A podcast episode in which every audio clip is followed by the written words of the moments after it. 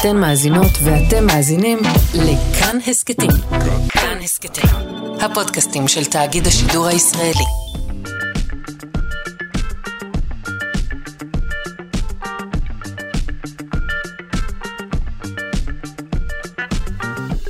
שלושה שיודעים.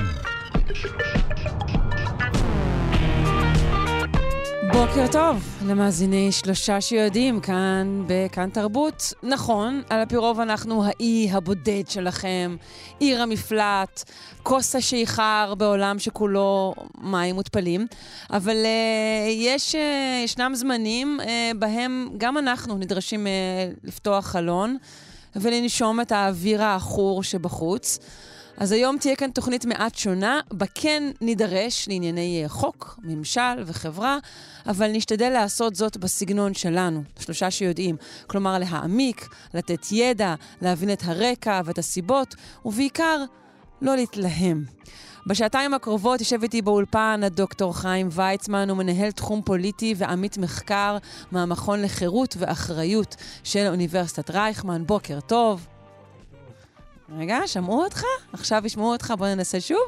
בוקר טוב. או, בוקר טוב. Uh, בנוסף על האירוח uh, הזה נביא לכם מחקרים עדכניים על מחאות ועל קיטוב, וגם ננסה לבחון את המשבר מנקודת המבט של תורת המשחקים. אנחנו מקווים uh, שיהיה מעניין.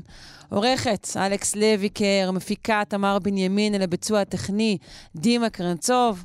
אני שרון קנטור, ואנחנו מתחילים.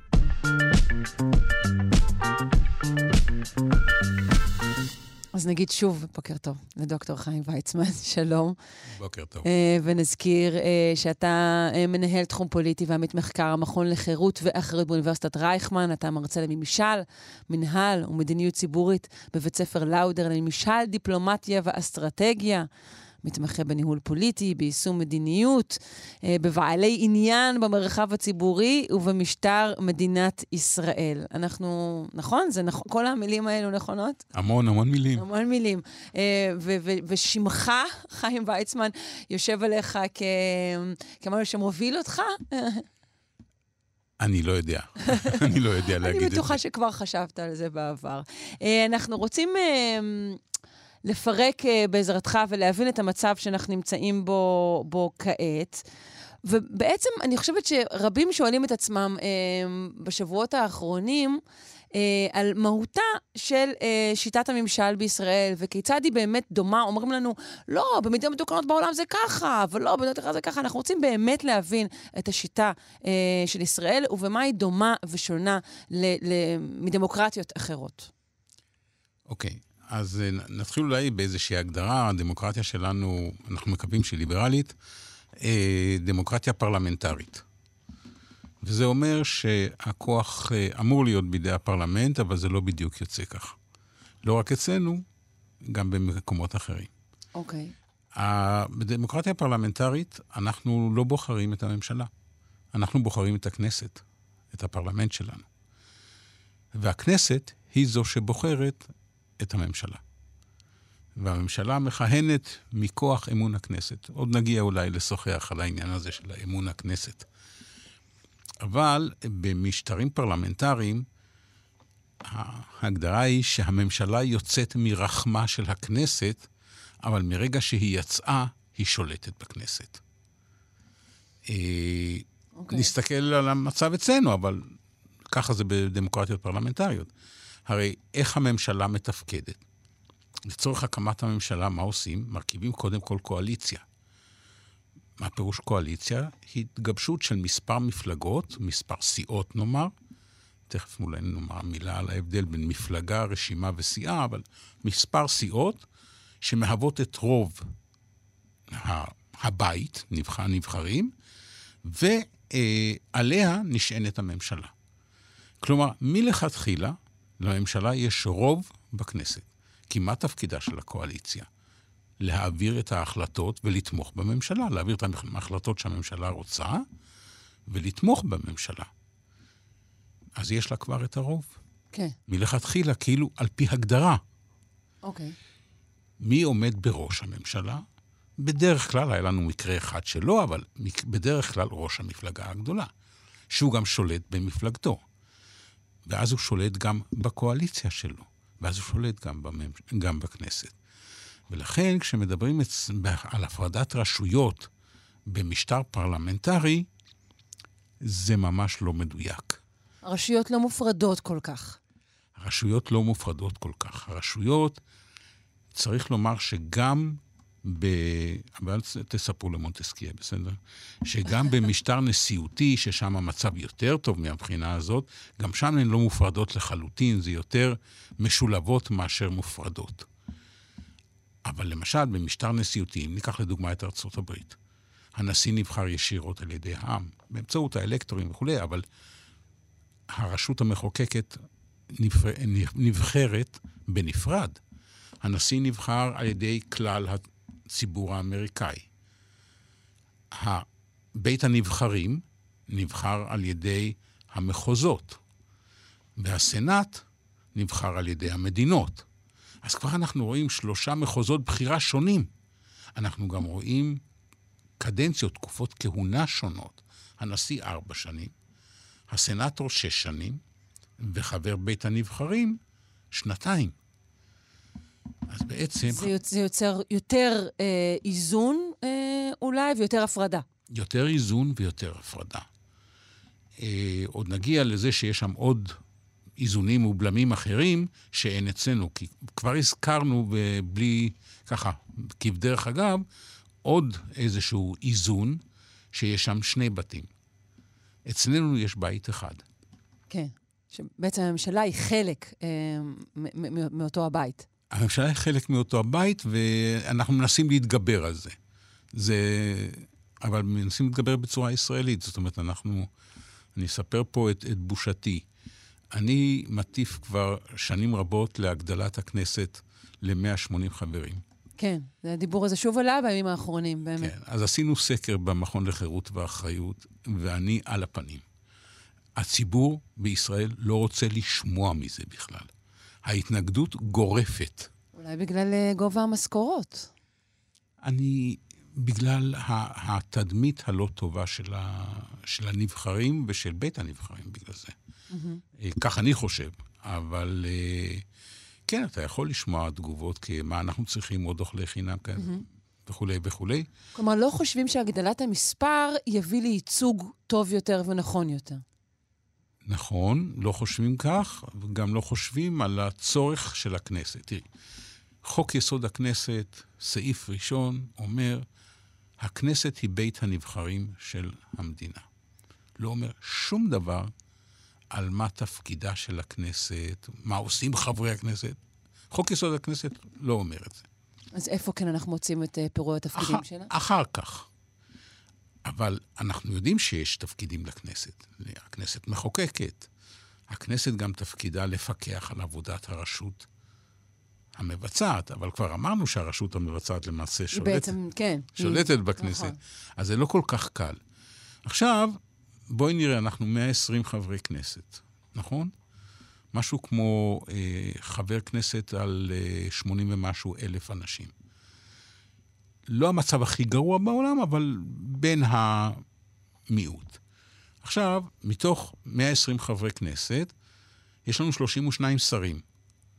יש לנו ארבעה סגני שרים, אוקיי? יש לנו יושב ראש כנסת ויש לנו יושבי ראש ועדות. בעצם 40-45 חברי כנסת לא יכולים לעשות את העבודה היומיומית של הכנסת, שזה צריך לזכור שהעבודה של הכנסת האמיתית נעשית בוועדות. את הוועדות צריך לאייש. Uh-huh. יש לנו היום 15 ועדות. את, את מבינה כמה, בכמה ועדות צריך להיות חבר כנסת חבר כן, כדי, אנחנו... כדי למלא את הוועדות? רואים אותם אכן נעדרים. אז הם נעדרים, אז הם רצים מוועדה לוועדה ולא יודעים על מה הם הולכים להצביע. או ה... במקרה הטוב העוזר רץ אחריהם, במקרה הרע הלוביסט רץ אחריהם ואומר להם מה להצביע. כן. והם לא יודעים. עכשיו, אמרתי שאנחנו מנסים להתגבר על זה, אבל בדרכנו שלנו, בדרך הישראלית. והדרך הישראלית היא החוק הנורבגי דווקא. מהו החוק הנורבגי? החוק הנורבגי אומר ששר, מי שהתמנה לשר, מתפטר מן הכנסת, והבא בתור אחריו, הבא בתור ברשימת אותו, או רשימת אותה מפלגה של אותו שר, נכנס לכנסת. כן. תן דוגמה. אה, היה דיבור שאחד התנאים של נתניהו להחזיר את גלנט זה שיתפטר מן הכנסת, במסגרת החוק הנורבגי. אה, כן יסכים, לא יסכים, לא חשוב. מה יקרה אם גלנט יתפטר מן הכנסת לפי החוק הנורבגי? הבא בתור ברשימת הליכוד ייכנס לכנסת כחבר כנסת. מה יקרה אם ראש הממשלה שוב יפטר את גלנט? גלנט יחזור להיות חבר כנסת, וזה שנכנס אחרון יצא מן. הכנסת. מהמם. עכשיו, מה, ה... מה היתרון בש... בחוק הנורבגי? היתרון בחוק הנורבגי שיש יותר חברי כנסת לעשות את העבודה. מה החיסרון בחוק הנורבגי? החיסרון הוא שאותו חבר כנסת אחרון, הוא תלוי ברצונם הטוב של השרים להתפטר או לא להתפטר. כי יכול, אה, וכבר קרה אצלנו, אה, בימינה של בנט, הייתה פעם מפלגה כזאת, אם אתם זוכרים, לא רצו אה, שייכנס חבר כנסת מסוים, ייכנס הבא בתור ברשימה, שר התפטר, חבר הכנסת יצא, והשר הפך להיות חבר כנסת, ואז הוא שוב התמנה לשר, אבל לא התפטר מן הכנסת, כך שהבא אוקיי. בתור לא נכנס. כן. משחקים מהסוג הזה. אז יש משחקים מן הסוג הזה, ו- ואותם... ואתה חושב שהגדלת מספר חברי הכנסת אה, אולי תמנע אה, אה, בעיות מהסוג הזה, ותאפשר לכנסת לתפקד בצורה טובה יותר. היא תתפקד בצורה טובה יותר, כי היציבות תהיה יותר נכונה. בן אדם נבחר לכל תקופת הכהונה, מהמם, כן, והוא לא חבר כנסת על תנאי כזה. כן. אה, יש שיראו בזה סמנטיקה, אבל זה לא, כי זה עניין של התחושה והעצמאות, וגם יש לנו בעיה בעצמאות הרי.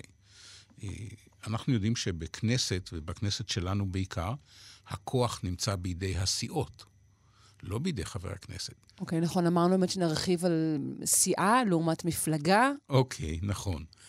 אה, שלושה מונחים. מפלגה, רשימה, סיעה. אז מפלגה היא, לפי החוק, חבר בני אדם שהתאגדו כדי להשיג הישגים בצורה פוליטית ולהתמודד בבחירות. אוקיי. אגב, אצלנו צריך להירשם ברשם המפלגות. כן. ויש שאלה, למה? למה לא, לא, לא מספיק ש... שנלך לוועדת הבחירות המרכזית ונגיד, הנה, אנחנו רוצים להתמודד? באמת, למה? מה הסיבה לכך? אתה יכול לשער? יותר שליטה. אוקיי. בירו, בירוקרטיה למיניה או... אה, שליטה. שליטה, שליטה יותר אוקיי. מאשר בירוקרטיה. אוקיי. אבל שליט, הרצון לשליטה יוצר את, הביר, את הבירוקרטיה. אז זאת המפלגה. כדי להתמודד בבחירות, המפלגה מרכיבה רשימה. ומי שמתמודד בבחירות זאת הרשימה. רשימת הליכוד לכנסת, לבחירות כן. לכנסת ה-25, רשימת יש עתיד וכולי וכולי. אלה שנכנסים לכנסת, מתוך אותה רשימה שמייצגת את אותה מפלגה, אלה שנכנסים הם הם הסיעה. הסיעה, אוקיי. אז בכנסת יש לנו סיעות. בבחירות יש לנו רשימות, ובחיים הפוליטיים יש לנו מפלגות. אוקיי. הבנתי. אה, דיברנו על הכנסת, על הממשלה, אך אה, טרם אה, דיברנו על הרשות הנוספת שנמצאת אולי בלב התבערה של החודשים האחרונים. נכון, וזאת הרשות השופטת. אגב, יש היום דיבורים על, על יותר רשויות. אולי בהמשך. עוד רשות אפשר להוסיף? הרשות שאנחנו יושבים בה, למשל, Mm, אוקיי. אה, ביקורת המדינה, אה, הבירוקרטיה. כאילו, מבקר המדינה הוא מוסד קיים. רק מוסד הוא, קיים. רק הוא אינו רשות. נכון, אוקיי. נכון. אה, אז יש כאלה שמדברים שיש יותר משלוש רשויות. אוקיי. כן. אבל כן, הרשות השופטת, שתפקידה תפקידה להגביל את הכוח. וכשאנחנו מדברים על דמוקרטיה, אחד הדברים, אחד המאפיינים החשובים בדמוקרטיה זאת הגבלת הכוח. אה, שאל אותי מישהו, ברחוב ככה, ממש. אז תגיד לי, מה זו דמוקרטיה? כי, כי הוא דיבר כמובן על הרוב, הרוב נבחר וכולי. ואז אמרתי לו, אין לנו הרבה זמן, אז אם אני צריך במשפט אחד להגיד לך מה זו דמוקרטיה, אז דמוקרטיה היא שלטון החוק ולא שלטון האדם. גם האדם יהא ראש הממשלה, שהוא אולי הגוף, mm-hmm. האדם החזק ביותר מבחינה פוליטית, הוא כפוף לחוק. מי מפרש את החוק? בית המשפט. וכן, תפקידו של בית המשפט הוא להגביל את כוחו של, את כוחה של הרשות המבצעת, וגם של הרשות המחוקקת. בעצם אה, הרשות הזאת, השופטת, למרות שמנסים להציג אותה כאומניפוטנטית, אה, בעלת כוח בלתי מוגבל, היא הרשות החלשה ביותר. אמר פעם אה, הנשיא ג'קסון, 1848, על נשיא בית המשפט העליון של האמריקאים, הם קוראים לו ה-Chief Justice. אז הוא אמר, מיסטר מרשל גמר בדעתו, כלומר החליט, עכשיו שמיסטר מרשל יאכוף את ההחלטה. אוקיי. okay. אוקיי, okay, אצלנו, מי שהיום הוא שר המשפטים, אז הוא היה שר התיירות, אמר באותה, בכנסת ה-22, אם אני... בכנסת ה-23. קשה מאוד לספור כבר. נכון, בכנסת ה-23 הייתה שאלה אה, של בחירת יושב ראש לכנסת ה-23, ויושב ראש הכנסת ה-22 לא רצה לכנס את הכנסת על מנת לבחור יושב ראש לכנסת ה-23, ואז השר, אה, אה, ואז פנו לבית המשפט, mm-hmm. ובית המשפט אה, קבע שהוא חייב והוא לא ביצע, ואז קבעו שזקן חברי הכנסת יכנס את הישיבה ויקיים. ואז אמר השר לוין, אם הגברת חיות, נשיאת בית המשפט העליון, רוצה שתבוא עם משמר בתי המשפט ותפתח את הכנסת. שזה גלגול של אותו המשפט ששמענו כן, עכשיו. כן, ששמענו mm-hmm. עכשיו. אז זה קיים גם אצלנו. אז הרשות השופטת תפקידה לבקר. תפקידה של הכנסת גם הוא לבקר, וכבר אמרנו שהכנסת חלשה. הכנסת חלשה על פי, על פי הגדרה, על פי המבנה, על פי החוק. היה רק חבר, היה רק יושב ראש כנסת אחד שאמר פעם לראש הממשלה, פה אני בעל הבית. ואז הוא לא נבחר בכנסת הבאה. אה, זה היה סבידור שאמר את זה לבגין לפני הרבה הרבה שנים. אה, ולמרות שבגין היה דמוקרט וכולי, בבחירות הבאות סבידור כבר לא היה ברשימה. אוקיי. Okay. אה, כן. אנחנו רוצים רגע לעצור, אנחנו נחזור לרשות השופטת ובכלל לבתי המשפט. אנחנו נפנה לנועה כהן אייק, היא דוקטורנטית במחלקה לפסיכולוגיה באוניברסיטה העברית בירושלים, והיא ביצעה מחקר מאוד מעניין שמדבר על המניעים שמביאים אנשים לצאת למחות. שלום, בוקר טוב. בוקר טוב. Uh, שמחים מאוד שאת איתנו. Uh, אנחנו כמובן uh, עדים, בעיקר בימות האחרונות, למחאות שכמותן, אני חושבת, לא נראו בישראל אולי אף פעם. ואת ועמיתייך ערכתם מחקר, במקור הוא נעשה על, על מחאת בלפור, נכון? נכון. ובעצם ניסיתם להבין מה גורם uh, לאנשים uh, לצאת שבוע אחרי שבוע להפגין. אה, הפגנות שהן אה, ארוכות טווח. אני בטוחה אה, שרבים מהמאזינים שיצאו לאורך כל השבועות האחרונים, גם כן בעצם אולי אפילו שואלים את עצמם, איך שוב ושוב אני, אני קם ויוצא? מה, מה, מה מביא אותי? מה מצאתם במחקר שלכם? אז בעצם מצאנו שמה שמביא אנשים להפגין בפעם הראשונה, או להפגנה חד פעמית, זה לא אותם המניעים שמובילים אנשים להמשיך ולהתמיד בהפגנות לאורך זמן. ושמדובר בעצם במוטיבציות שונות. וואו, כלומר, המוטיבציה להפגנה אחת בודדת היא שונה מאשר המוטיבציה להפגנות כאלה שחוזרות שוב שבוע אחרי שבוע. נכון. אוקיי. זאת אומרת שבן אדם צריך את המניע הראשוני שיוביל אותו להשתתף בפעם הראשונה, ואז בעצם מדובר בגורמים שונים שמשאירים אותו שם. אוקיי. מה הם המניעים האלו ומה הם אלו? אה, אז המניעים שמובילים להפגנה בפעם הראשונה, אה, יש עליהם הסכמה די רחבה בספרות המקצועית, אה, ומדובר על כעס. ככל שאנשים כועסים יותר, כך הם יותר נוטים להשתתף בהפגנות. על זהות קבוצתית חזקה, ככל שיש איזשהו מאפיין מלכד של קבוצה, כך יותר הולכים ומפגינים. אמונה במסוגלות הקבוצתית ליצירת שינוי, ככל שהם מאמינים שהקבוצה שלהם מסוגלת לשנות את המציאות, כך הם יצאו להפגין יותר, ואמונות מוסריות חזקות שקשורות למטרת המחאה, ככל שהמטרות קשורות לערכים הכי חזקים של אנשים, כך הם יותר יצאו ויפגינו. Mm-hmm. ובהשוואה, כשמדברים על התמדה לאורך זמן, על מחאה מתמשכת, כמו תנועה חברתית, אז אנחנו רואים שיש שני מוטיבציות, שתי מוטיבציות מרכזיות. אז הדבר המרכזי שגורם לאנשים להתמיד הוא התחושה שמטרת ההפגנה תושג בזמן שהוא קרוב, ואפשר להתייחס לזה כאל סוג של מומנטום, תחושה שמתקדמים ומתקרבים אל המטרה. והאם האם, האם, כן. האם, האם התקדמות שכזו היא הכרחית כדי שכל שבוע אנשים יצאו שוב, הם צריכים להרגיש שכל פעם הושג איזשהו הישג? אז בעצם אנחנו מפרידים בין חוויה של הישג, של הצלחה, לבין תחושה שהתקדמנו עוד צעד כלפי המטרה.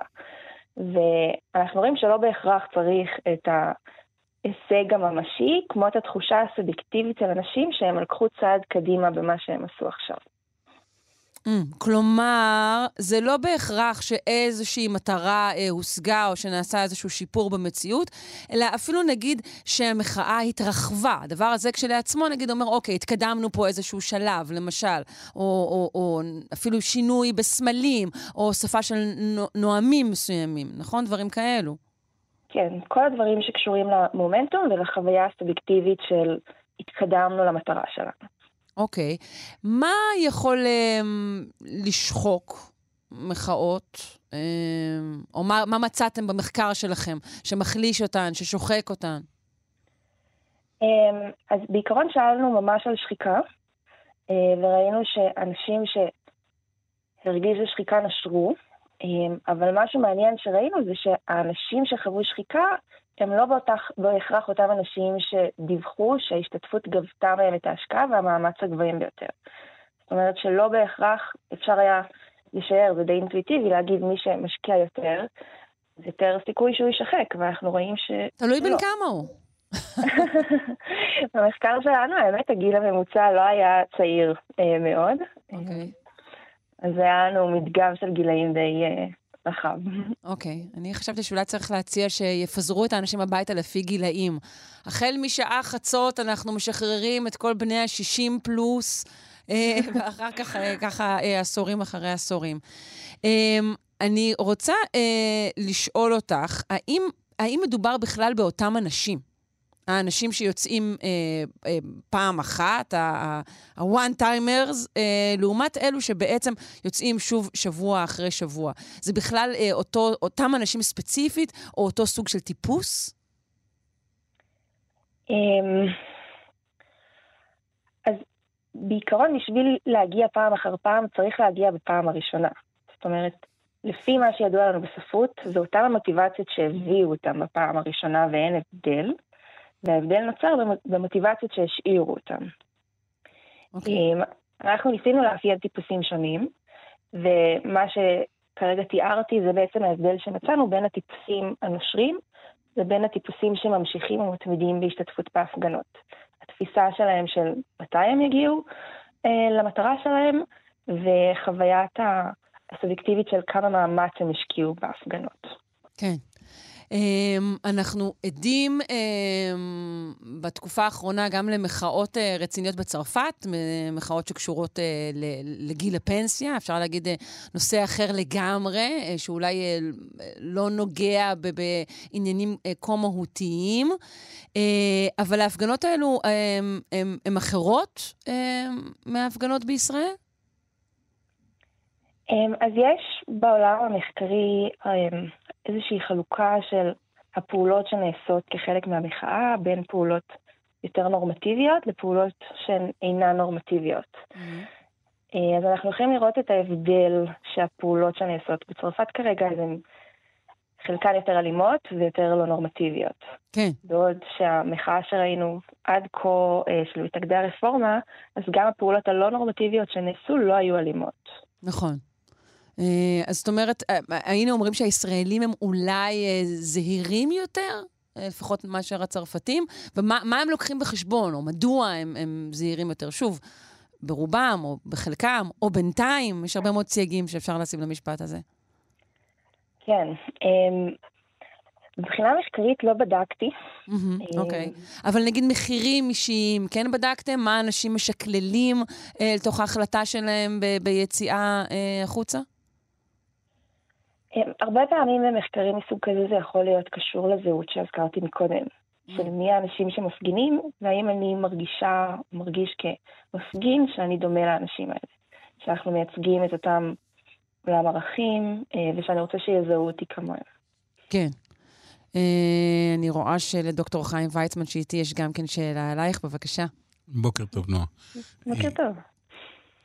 יש עכשיו עצירה של ההפגנות.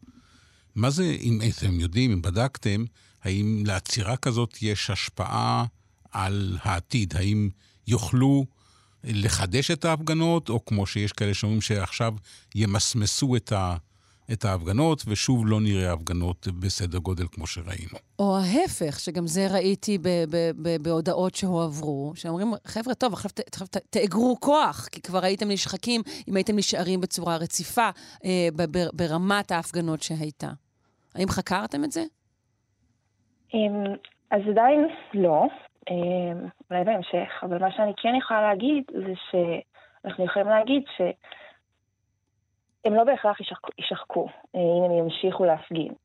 אה, ש, שזה מה שאנחנו יכולים להגיד, שאנשים בבלפור, במחאת בלפור, הפגינו שנה שלמה, אה, והם לא נשחקו.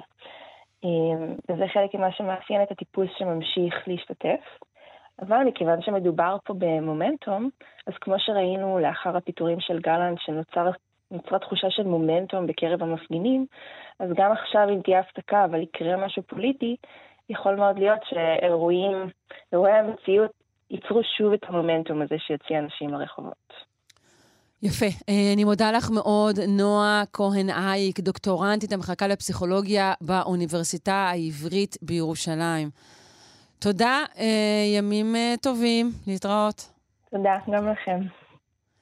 אז uh, עצרנו, uh, אנחנו שוב נזכיר שאנחנו מארחים כאן באולפן שלנו הבוקר uh, למשך כל השעתיים את הדוקטור חיים ויצמן, מנהל תחום פוליטי ועמית מחקר במכון לחירות ואחריות באוניברסיטת רייכמן, ועצרנו uh, ב- ברשות השופטת, uh, ובעצם, אוקיי, אז בית המשפט יכול, יכול לפסול חוקים.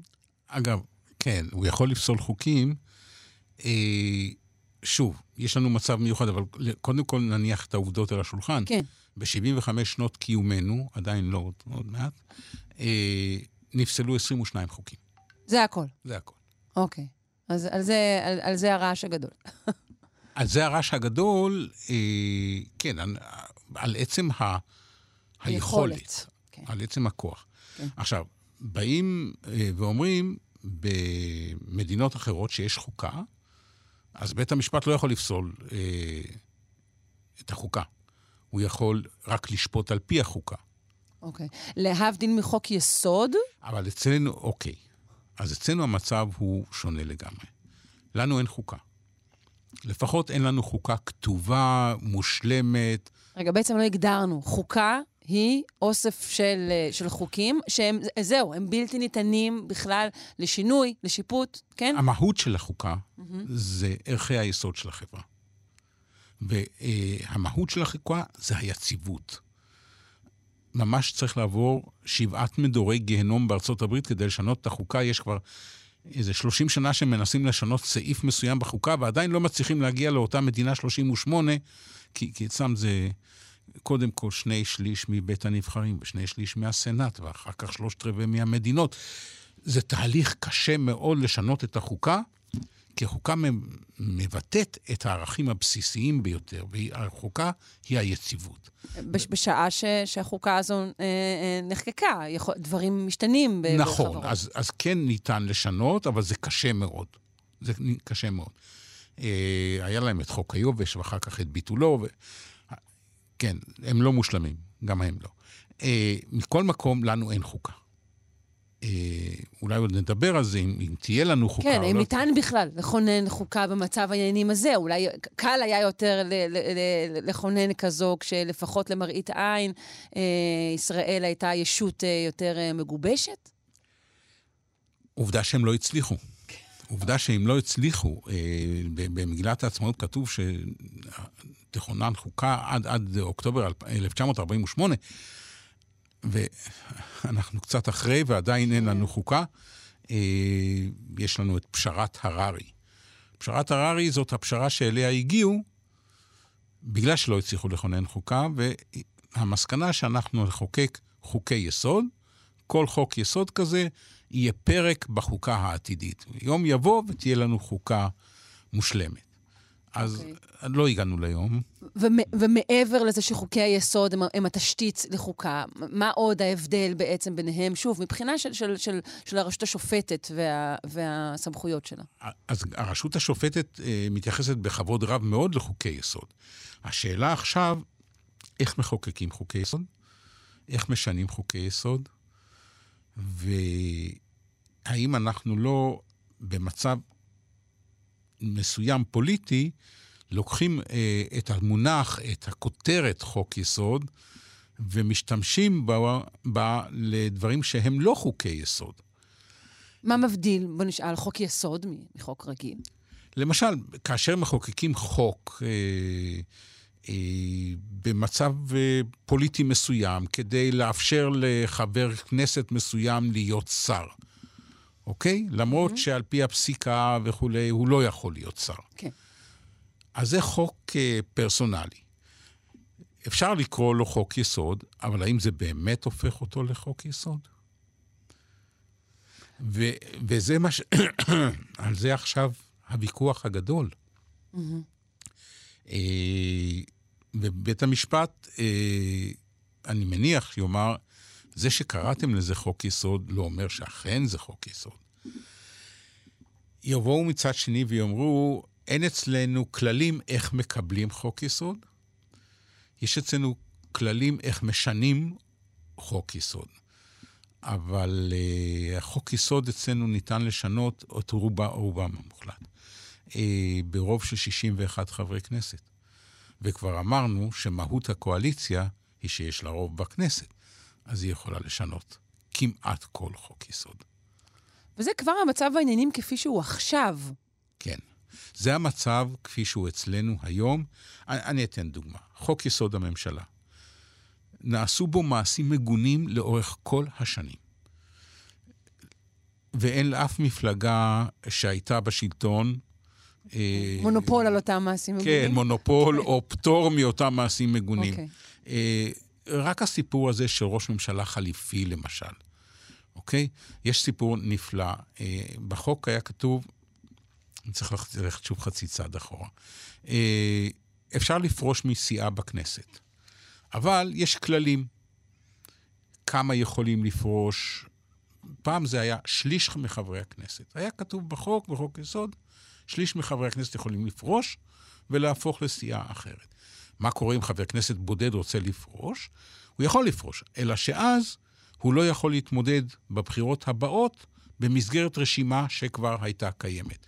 למשל, המקרה של חברת הכנסת אורלי לוי אבקסיס, שפרשה מישראל ביתנו, והוכרזה כפורשת מישראל ביתנו, ואכן בבחירות שלאחר מכן לא הייתה יכולה להתמודד בשום רשימה קיימת, התמודדה עצמאית. צריכה להקים רשימה חדשה. נכון, היא הקימה רשימה חדשה ולא עברה את אחוז החסימה, כן. בסדר. בחירות שלאחר מכן היא הצטרפה למפלגת העבודה, לא חשוב. אה, אז אה, בכנסת של אה, בין 2009 ל-2013, אה, לקדימה היו אה, 28 אה, אה, חברי כנסת, אה, ומי שהיה ראש הממשלה היה נתניהו, והוא חשב שהוא יכול אה, למשוך אליו שבעה חברי כנסת בראשות שאול מופז. אה, אבל זה, לא, זה עדיין לא שליש, צריך עשרה. לממשלה יש רוב. שינו את חוק יסוד, את חוק היסוד, שליש או שבעה חברי כנסת. אוקיי. בסוף זה לא צלח, אה, מופז לא אה, פרש וכולי. בחירות שלאחר מכן, נתניהו חשש שיעשו לו את אותו תרגיל ויקחו לו ש... שבעה חברי כנסת מהסיעה. שינו את החוק בחזרה לשליש. אהה, בהמשך שוב שינו אותו כמה פעמים. זה עד כמה שריר הוא חוק יסוד אה, בישראל. כן, אוקיי. ב-61 חברי כנסת ניתן לשנות אותו. אחד הדברים שצריך לעשות זה לחוקק את חוק יסוד החקיקה. ושם צריך לקבוע באמת איך מקבלים, יש טענה של הרבה אנשים שאומרים, למשל, חוק יסוד כבוד האדם וחירותו, מה שנקרא המהפכה המשפטית, אה, החוקתית. הוא התקבל ברוב אה, פשוט של הכנסת. זאת אומרת, ברוב אלה שהיו נוכחים במליאה בזמן ההצבעה. האם זה מספיק? האם לא צריך לחוקק חוק, שבחוק יסוד החקיקה, שחוק יסוד מקבלים בצורה אחרת? למשל, לאחרונה דובר על ארבע קריאות, שאחת מהן תהיה לפחות בכנסת העוקבת. זאת אומרת, שזה לא משהו קוניוקטורלי של כאן ועכשיו. כן, שאני יכול תוך שבוע, שבועיים אה, להרים, להצביע. אה, כן, אוקיי. ו- ולשנות פה את, את, את חוקי היסוד ואת mm-hmm. את, את הכללים, כללי ההתנהלות. אז אה, יש לנו בעיה עם, עם חוקי היסוד, ושאלה מאוד גדולה, אם בית המשפט העליון אה, יכבד איז- אה, את הכותרת חוק יסוד רק בגלל שמישהו כתב חוק יסוד. אה, ועדיין, בית המשפט העליון, זה תפקידו לבקר את פעולת הממשלה וגם את פעולת הכנסת. כי זה בדיוק העניין, הרוב מקרי יכול לקבל חוקים ולשנות פה את כל המהות. ו... ושוב, צריך את אותם איזונים ובלמים, שיהיה מי שיבוא ויאמר לא. האם זה מושלם? לא. אבל אין דבר מושלם. כן, אבל כרגע הדיון הוא על מי יבוא ויאמר. אני חושבת נכון. שזאת זאת עיקר הבעיה. כן, ויבואו אלה שיגידו, מה פתאום בית המשפט, תראו מה עשה בית המשפט העליון בארצות הברית עכשיו, שלמעשה אפשר למדינות בארצות הברית לאסור על ההפלות. אה, תראו איזו מין החלטה. אז שום דבר לא מושלם. אה, אבל פה מערכת האיזונים והבלמים, המערכת של הגבלת הכוח, ו... החוק הוא, מה ש- הוא זה שקובע, לא האדם קובע, אלא החוק קובע. נכון הוא שפרשנות החוק נתונה בידי בית המשפט. אילו, אילו חוקים, אה, תן לנו כמה דוגמאות לחוקים שבית המשפט שלנו פסל. אני אתן דוגמה דווקא ש... המחקר שלי הרי היה על ההתנתקות, אז בחוק ההתנתקות, יש לו שם אחר, חוק שם נורא ארוך, אבל חוק ההתנתקות, אה, 2004, פברואר, 16 בפברואר 2004, יש שני סעיפים שבעצם אומרים שהמפונים ייקבעו להם פיצויים, ומה שתקבע להם הממשלה, הפקיד המתאים, זה מה שהם יקבלו, ואין להם דרך לערער על כך. עכשיו, אה, פנו המפונים, המפונים to be באותו Mm-hmm, זמן כן. עדיין, אה, לבית המשפט העליון, בעתירה נגד החוק. כן. ובית המשפט העליון החליט שהם צודקים. כלומר, איזה מין דבר זה נכון. לאסור על אנשים לפנות לבית המשפט, לערער על החלטה של פקיד, של, של, של הרשות המבצעת. ואכן שני, שני הסעיפים האלה נפסלו. אז אנחנו רואים פה, אנחנו רואים פה אה, ביקורת של בית המשפט, של הרשות השופטת, על הרשות המחוקקת, על הכנסת, בעניין של יכולת בית המשפט לפקח על הרשות המבצעת. Mm, אוקיי, כן, אוקיי? נכון. כך שזה... אני יכולה לשאול אותך למה בכלל נדרש חוק לעניין כמו ההתנתקות? מדוע זה לא אה, בתוך אה, אה, מנהלות ו- והחלטות? למה זה חוק? למה צריך לחוקק חוק? אה, אנחנו רואים עכשיו ששינו את החוק שוב, אה, למשל שאי אפשר יהיה להיכנס ל... לאזורים שפונו. אה, יש דברים ש... שהם לא בסמכותם של שרים, וצריך לחוקק חוק. אנחנו יכולים, כל העניין של גיוס בני ישיבות. כבר שנים זה, זה הולך ובא מבית המשפט, ובית המשפט אה, פוסל אה, בגלל בעיות של שוויון. אבל אחת הפעמים אה, בית המשפט פסל החלטה של שר הביטחון, באותה תקופה, איציק מרדכי. Mm-hmm. בית המשפט אמר לו, לא קיבלת סמכות מהכנסת לפטור באופן גורף את בני הישיבות. יש לך סמכות לפטור פרטנית אנשים. אין לך סמכות לפטור אה, באופן גורף. רוצה הכנסת לפטור באופן גורף, שתחוקק חוק שפוטר באופן גורף. כן, אני אומרת, זה נראה לי הגיוני, לחוקק חוק על, על משהו שהוא ארוך טווח ושהוא גורף. אבל הנה, לגבי התנתקות, אתה נותן לי דוגמה לחוק שחוקק על, על אירוע שהוא תחום בזמן, שהוא יחידני. כן, אבל זאת, זאת בדיוק הדוגמה של הכנסת, שהיא עוסקת בכאן ועכשיו הרבה מאוד. רוב הדברים זה כאן ועכשיו. וזה ההבדל בין הרשות המחוקקת ובין גוף מכונן. אוקיי? הכנסת שלנו, אגב, סידרה לעצמה את החיים, כי בעצם הייתה אספה מכוננת, ונבחרה אספה מכוננת, והאספה המכוננת החליטה, יאללה, לא הולך לנו, אז uh, נכריז על עצמנו ככנסת הראשונה. אוקיי. Uh, אנחנו uh, על הקו עם, uh, עם עוד שיחה. אנחנו רוצים לשאול על ההתנהלות של ישראל ברשתות החברתיות uh, בעת משבר. Uh, כידוע, יש ישויות, יש מדינות, יש אותך, יש אותי, ויש את קיומנו ברשתות. זה דברים שהם יכולים להיות um, דומים, ויכולים להיות גם שונים לחלוטין. נפנה לדוקטור אילן מנור, מהמרכז לחקר פוליטיקה ואסטרטגיה דיגיטלית, והמחלקה לתקשורת באוניברסיטת בן גוריון. שלום, בוקר טוב. שלום, בוקר טוב, תודה על ההזמנה. תודה לך אה, שהגעת. אנחנו רוצים אה, לשאול על, ה, על הנראות אה, של ישראל אה, ברשתות אה, בעיתות אה, סוערות, ואולי אפילו אה, בעת הזו ממש. איך, איך ישראל מתנהלת? אז אה, מה שמעניין זה שישראל יש לה מערך דיגיטלי מאוד מאוד מרשים, כלומר כאן אני מדבר בין היתר למשל על משרד החוץ הישראלי, שמפעיל עשרות אה, ערוצי מדיה חברתית בפלטפורמות שונות, פייסבוק, טוויטר אה, וכולי. מה שהייתי אומר באמת מרתק אה, בתקופה הזאת, זה שאין שום התייחסות בערוצים הדיגיטליים למה שקורה בישראל או אה, למהפכה המשפטית. אם אתם הולכים לעמוד הטוויטר של משרד החוץ הישראלי, אפשר לקרוא ברכות לצום הרמדאן, אפשר לקרוא על זכויות נשים בעזה, אפשר לקרוא על שת"פ בתחום הסייבר עם גיאורגיה.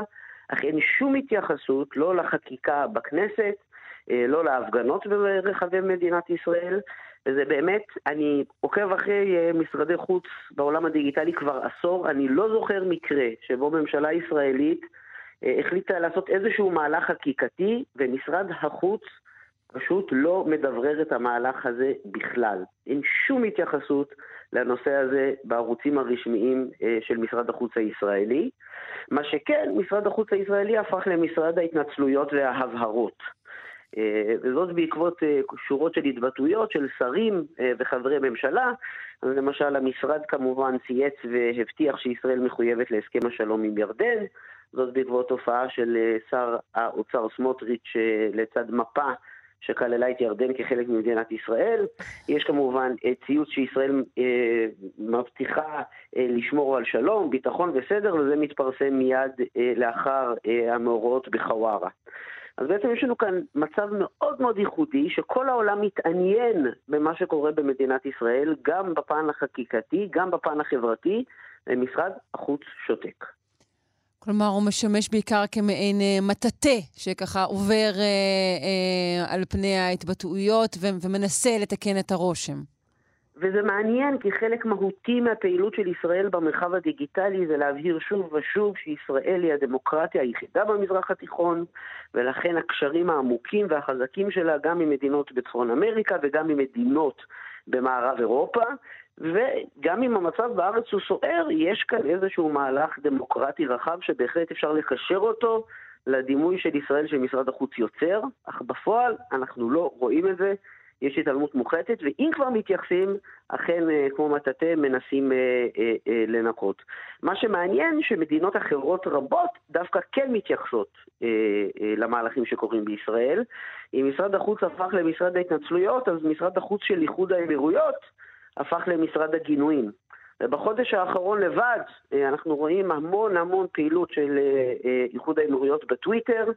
כאשר מתפרסמים גינויים חריפים של החלטת אה, ישראל לבנות בהתנחלויות, גינוי חריף אה, של דברי אה, שר האוצר שהכחיש את קיומו של העם הפלסטיני, גינוי חריף של פעילות ישראל במחנה הפליטים של ג'נין, גינוי חריף של התבטאויות גזעניות של שר האוצר סמוטריץ' שקרא להשמדת הכפר חווארה. אגב, גם מאוד מעניין, אה, אה, ציוץ די יוצא דופן של שר החוץ הירדני, שבדרך כלל מצייץ בערבית, אבל החליט לצייץ באנגלית, ואומר, שוחחתי עם שר החוץ של האיחוד האירופאי וגיניתי בתוקף את שיח השנאה של השר הישראלי, ואפילו הודיתי לשר החוץ האירופאי שגם כן גינה התנהגות נלוזה זו. ואנחנו רואים את זה בהרבה ערוצי טוויטר של הרבה שרי חוץ, השם סמוטריץ' חוזר שוב ושוב. הייתי אומר שההצלחה הכי גדולה כרגע של השר סמוטריץ' זה לא בתחום הכלכלה או בתחום החקיקה, אלא דווקא בכך שהוא נהפך לנושא אה, שהכי מקושר עם ישראל במרחב הדיגיטלי. ואין תשובות לכל הגינויים החריפים? הרי טוויטר הוא זירה של, אה, של, של תשובות. יותר מזה, טוויטר זה זירה שמשרד החוץ הישראלי ומדינת, אה, ומדינת ישראל מכירים היטב. ורגילים לזמני משבר, ורגילים לענות על גינויים. הרי בכל פעם שיש סבב של אלימות אה, אל מול עזה, או שיש התלקחות בין ישראל לבין אה, הפלסטינאים, יש המון ביקורת על ישראל, משרד החוץ יודע להתמודד עם ביקורת, משרד נכון. החוץ יודע, אה, אה, אה, יודע ליצור נרטיבים שבהם הוא מסביר את, אה, את פעילות מדינת ישראל, ופה אנחנו לא רואים כלום, אנחנו פשוט רואים דממה. אין שום התייחסות לגינויים האלה, וכמו שאמרתי, אין ממש התייחסות אה, אה, למהפכה המשפטית. אה, אפשר גם להסתכל, אה, שזה די מעניין, אה, על חשבונות הטוויטר של ראש אה, ממשלת ישראל. אנחנו רגילים לזה שכמו שיש אה, חזון של שתי מדינות לשני עמים, למנהיגים פוליטיים יש שתי חשבונות לשתי קהלים. יש חשבון אה, טוויטר לזירה הפנימית, ויש חשבון טוויטר לזירה החיצונית. אז כמובן שבעברית בנימין נתניהו משתמש בטוויטר, הוא קורא לא לפעול באלימות בהפגנות בירושלים, הוא קורא להתייחד נגד הסרבנות, הוא קורא להפסיק את האנרכיה של אה, אימא שלי בת ה-72 שיוצאת להפגין בקפלן, הוא מגנה אלימות כלפי נבחרי ציבור, כל זה בעברית. ערוץ הטוויטר באנגלית של ראש הממשלה הישראלי זה עולם מקביל, שבו שוב הרפורמה כמעט ולא קיימת.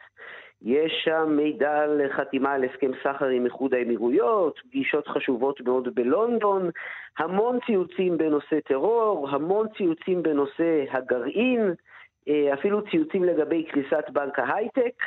אם כבר יש התייחסות, ואני אומר בחודש האחרון מספר בודד של ציוצים במהפכה אה, המשפטית, זה אה, מה שאנחנו קוראים לו בעולם הדיפלומטיה throw away comment, כלומר זו אמרה שנזרקת בסוף. אז למשל, אה, נאמר שראש הממשלה הישראלי שוחח עם הנשיא האמריקאי ביידן, הם דיברו על טרור, הם דיברו על גרעין, הם דיברו על יחסים בין המדינות, אה, ובין, היתר, ובין היתר ראש הממשלה הבטיח שישראל תישאר דמוקרטיה שוקקת חיים.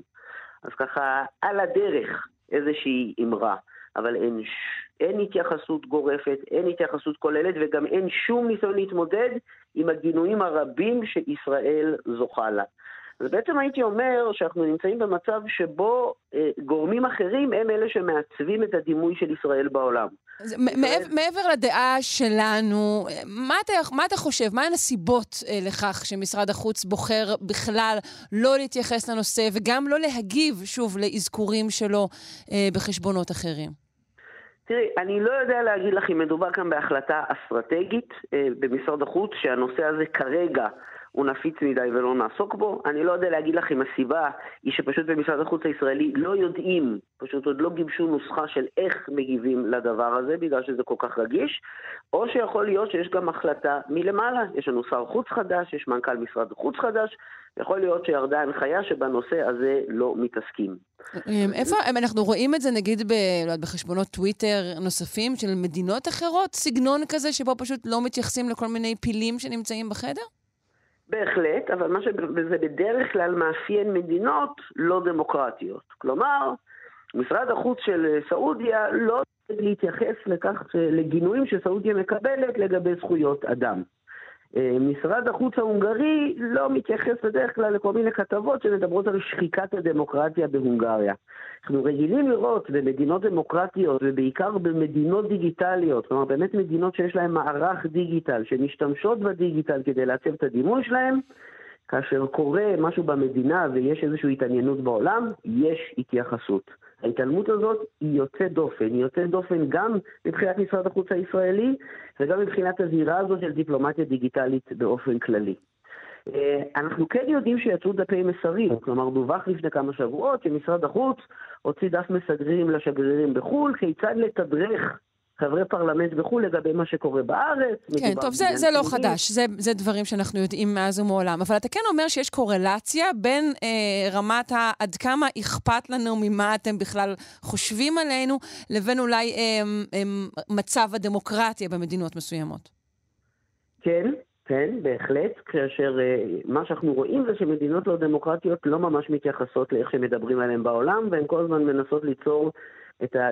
לנסות ליצור את הסיפור של עצמם ואת הנרטיב של עצמם ולהתעלם מביקורת בינלאומית. הייתי אומר עוד נקודה, עוד שתי נקודות נורא חשובות. הסיפור הזה של, מה ש... של uh, התהליכים שקורים בישראל הם מאוד מאוד חשובים לקהילה היהודית הבינלאומית. הקהילה היהודית הבינלאומית זה אחד מנכסי מדיניות החוץ של uh, מדינת ישראל. זה מאוד מעניין שמשרד החוץ לא מדברר את הנושא כלפי הקהילות היהודיות בחו"ל. כן. שתיים, אנחנו רואים את העיסוק התקשורתי הבינלאומי בישראל. אתמול, עשר דקות ראשונות של המהדורת הערב, גם ב-CNN, גם ב-BBC World, הכל עוסק במצב בארץ. ולמרות כל העניין הזה וכל הסיקור התקשורתי, מדינת ישראל הרשמית שותקת. כן, אה, דוקטור, מנו, דוקטור אה, ויצמן, אה, יש לך שאלה? להוסיף? דוקטור מנור, יש לנו רק שתי דקות, אז קחו את זה בחשבון. שאלה קצרה, בוקר טוב. האם אתה יכול לומר שבעצם בזמן האחרון בטוויטר או ברשתות, משרד החוץ הפך להיות מדובר המדינה לדובר הממשלה? אה, זו שאלה קצת פילוסופית וטיפה קשה אה, לענות. למה אני מתכוון? התפקיד של משרד החוץ אה, הישראלי זה לדברר את פעילות הממשלה, לא משנה איזה ממשלה נבחרת. אז יש ממשלה שנבחרת ומחליטה להעביר תהליך כמו אוסלו, או שיש ממשלה שנבחרת ומחליטה להעביר תהליך חקיקתי. באותו רגע התפקיד של משרד החוץ הישראלי זה לבנות איזשהו סיפור שיסביר למה עושים, למה הממשלה עושה את מה שהיא עושה. ולאן הממשלה מכוונת ואיך זה קשור לערכים של מדינת ישראל. פה כרגע, אה, אני לא הייתי אומר שמשרד החוץ נהיה דובר של הממשלה או נהיה דובר של המדינה, הייתי אומר שמשרד החוץ פשוט מגמגם, הוא פשוט לא מדבר. בסדר גמור. Uh, אני, כלומר, בסדר גמור זה פשוט סוג של מילות סיום, כמובן שהם שום דבר לא בסדר ולא גמור. Uh, דוקטור uh, אילן מנור, מהמרכז לחקר פוליטיקה ואסטרטגיה דיגיטלית במחלקה לתקשורת באוניברסיטת בן גוריון. אני מודה לך מאוד על השיחה הזו, ולהתראות. תודה שוב על ההזמנה, יום טוב. יום טוב.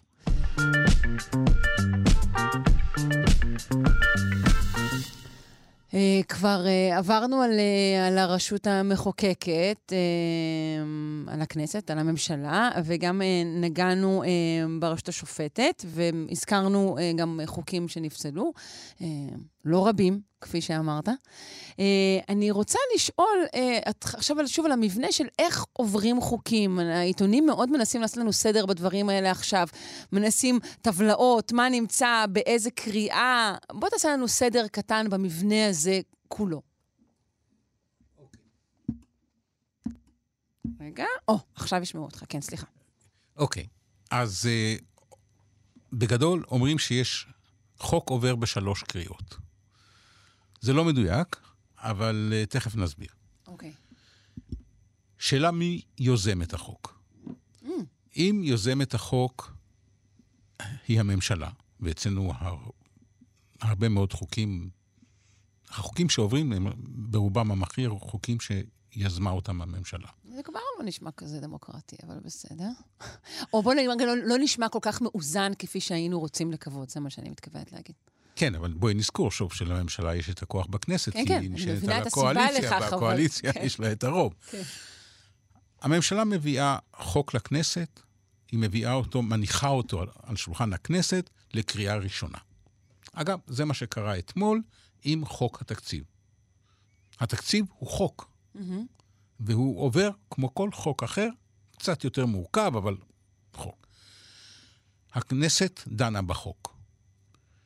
בעצם, מה, מה תוצאת הדיון בכנסת?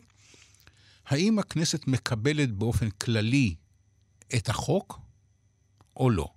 אם היא לא, אז הכנסת מצביעה נגד והחוק ירד. אם כן, התשובה כן היא בעצם, החוק עובר לוועדה להכנה לקריאה שנייה ושלישית.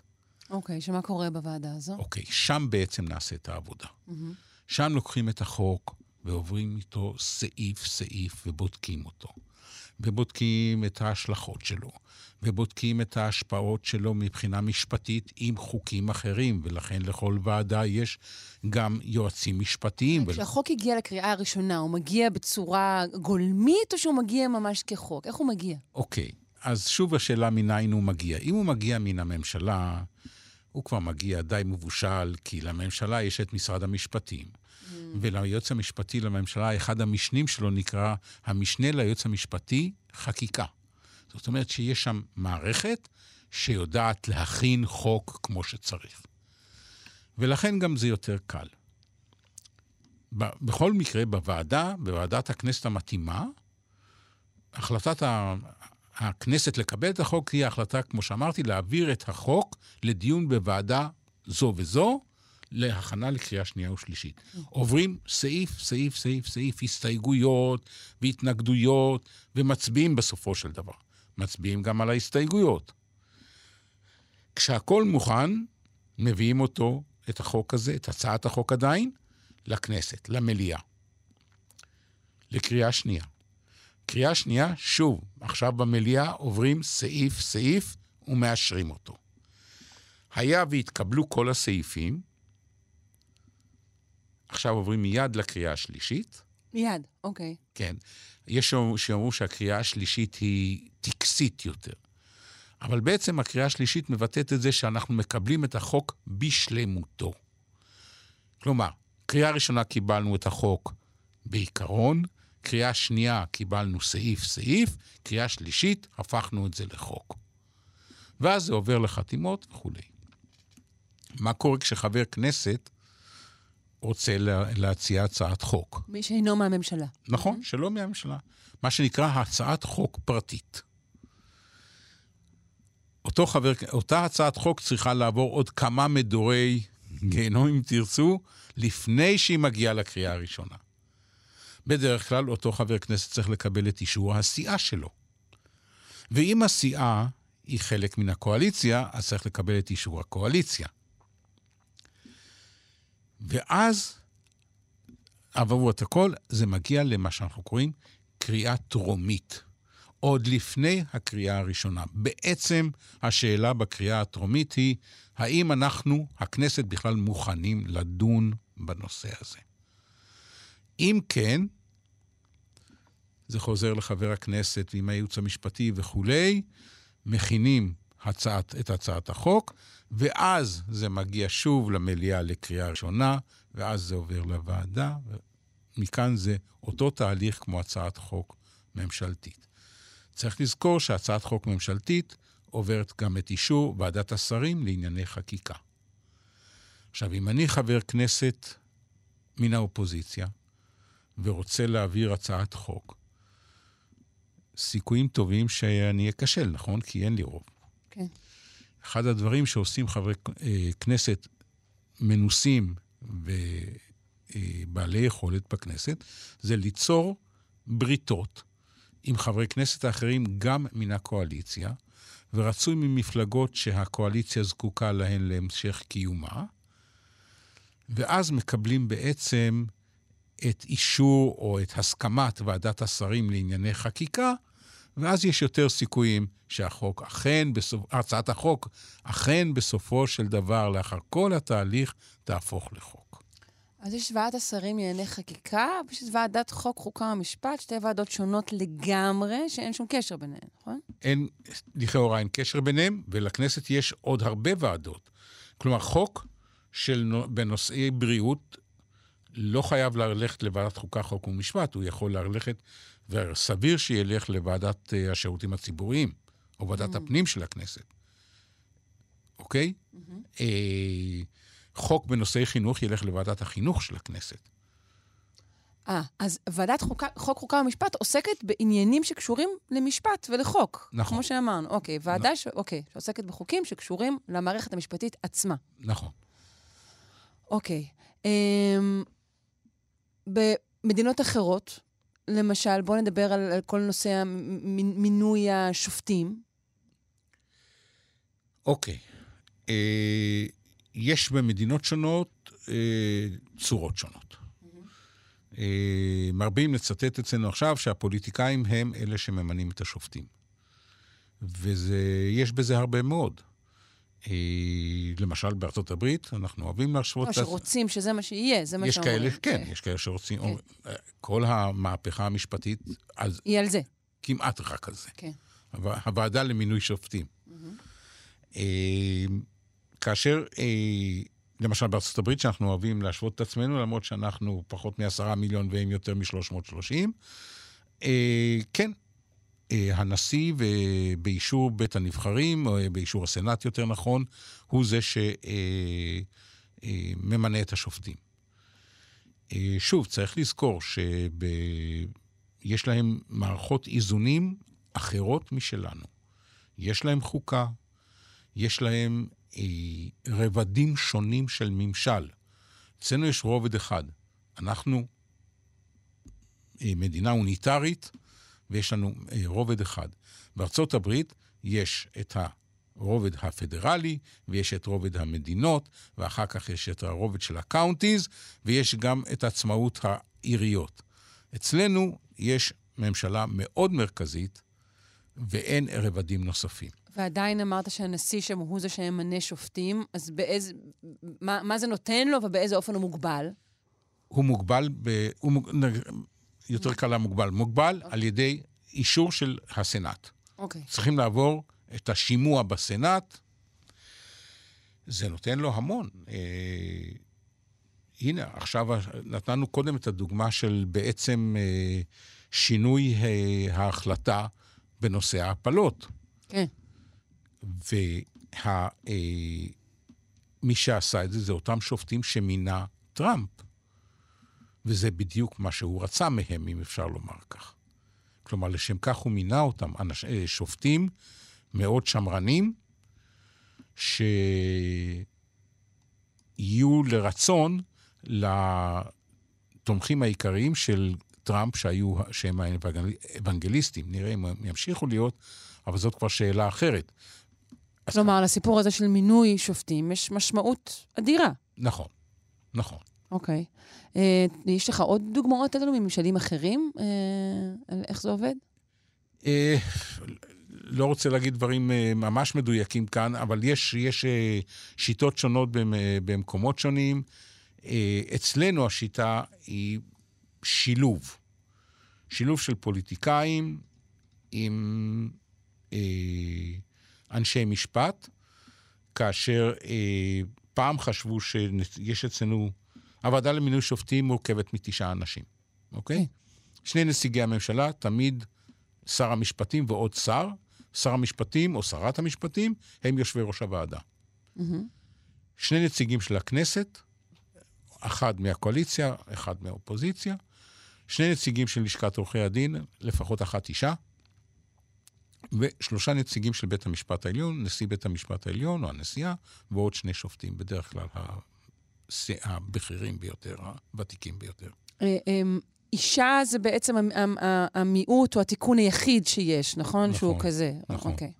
אה, וזה ההרכב. פעם חשבו שנציגי לשכת עורכי הדין הם כאילו חלק מהקבוצה המשפטנית ב... בוועדה. Mm-hmm.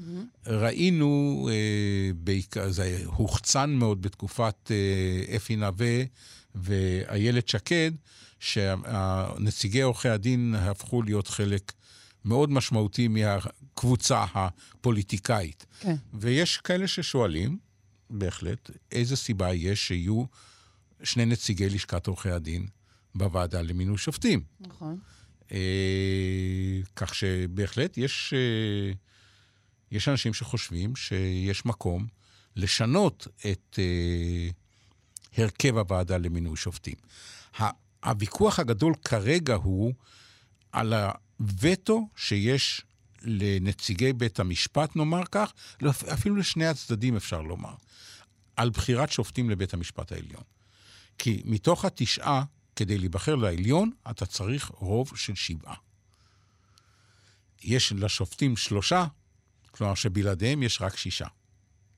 זאת אומרת שבלי הסכמת שופטי בית המשפט העליון, לא יכול להיבחר שופט לבית המשפט העליון. כלומר, יש פה, בהחלט, אלה שטוענים שיש לשופטים, אלה שטוענים שהשופטים בוחרים את עצמם, זה לא נכון. זה לא נכון. אבל, אבל... זה שלשופטים יש וטו על בחירת שופטים לבית המשפט העליון, זה נכון. עכשיו צריך לדון אם זה רצוי או לא רצוי, mm-hmm.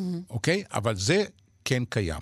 כמובן שלצד השני יש אה, וטו עוד הרבה יותר גדול, כי אה, זה שישה, יכול להיות שישה מול שלושה, וזה אכן היה כך בזמן אה, איילת שקד, אה, שהייתה שרת המשפטים, ומינתה לא מעט שופטים, כולל לבית המשפט העליון, אה, שופטים שמרנים על פי תפיסת עולמה.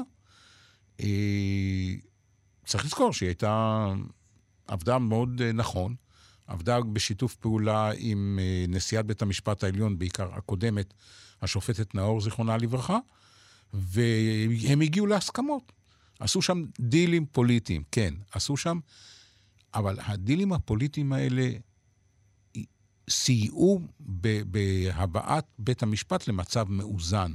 לא רק שופטים עם תפיסת עולם ליברלית, כן. אלא גם שופטים עם תפיסת עולם שמרנית. אבל האיזון הזה וכן, ההתגוששות הזאת, בעיניי היא טובה למערכת.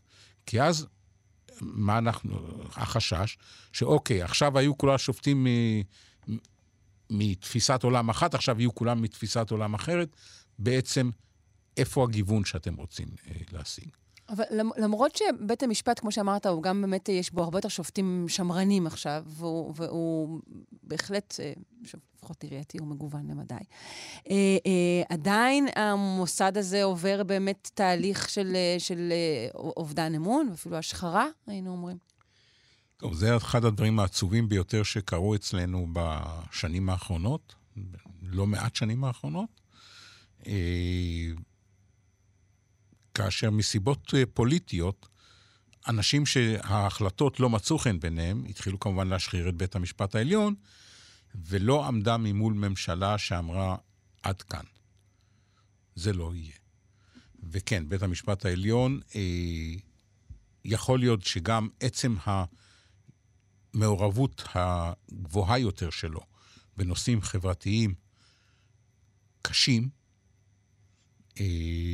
גרמה לזה שחלקים מסוימים באוכלוסייה אה, כועסים, אבל לא עמד ממול מבוגר אחראי שאמר להם, לא, גם אולי לא מספיק הודגש, אה, אה, אה, לא הודגשו פסקי דין שלו, כמו הסיפור עם הנערות בעמנואל. אולי גם הדברים האלו לא, לא מודגשים דיים. נכון, הם לא מודגשים דיים, ומי שלא מדגיש אותם ומנסה אפילו להחביא אותם, אה, לצערי, זה, זה הגורמים שהם בידיהם הכוח, זה הממשלה.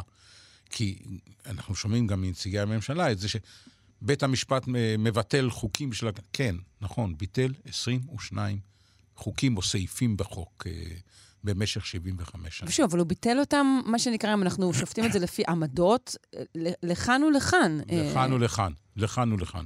לשני הכיוונים, ובהחלט אה, תראי, יש, את, את נתת את הדוגמה של, של הבנות בעמנואל. נכון, תרצה אולי להזכיר מעט הסיפור הזה למי שאולי כן, לא זוכר? אה, סיפור עצוב מאוד, שבעמנואל לא רצו לתת לבנות מבתים ממוצא מזרחי להיכנס לבית ספר שהוא חרדי, אשכנזי.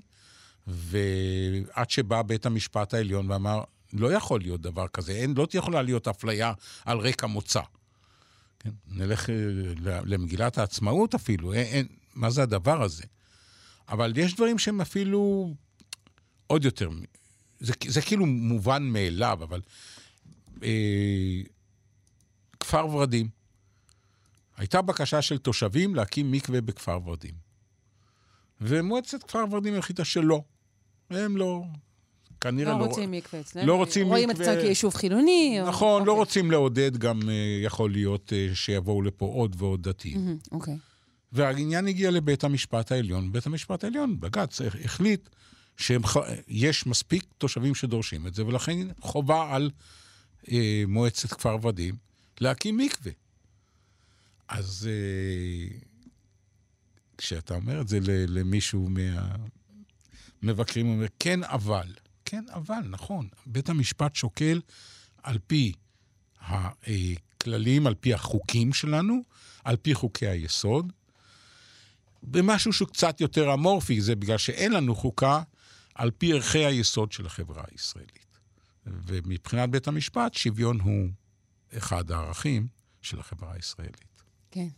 אה, אנחנו נעצור אה, את שיחתנו אה, לשיחה על המשבר הנוכחי, כפי שניתן לראות אותו מנקודת המבט של תורת המשחקים. ולשם כך נעלה על הקו את הפרופסור רן סמורודינסקי, הוא דיקן הפקולטה למדעי הנתונים וההחלטות בטכניון ומומחה לתורת המשחקים. שלום, בוקר טוב. בוקר טוב. בוקר טוב, בוקר טוב, מעולם לא הציגו אותי עם title כזה ארוך, בוקר טוב. אנחנו מאוד, אה, טייטלים ארוכים פה זה לחם חוקנו. אה, אנחנו רואים כאן אה, לאורך כל השבועות האחרונים, וכמובן בימות האחרונות ביתר שאת, אנחנו רואים בעצם משהו שמשול לשני יריבים. שרצים זה לקראת זה במסלול התנגשות, נכון? וכאילו מי, ש, מי שיעצור ראשון, אה, ככל הנראה יפסיד?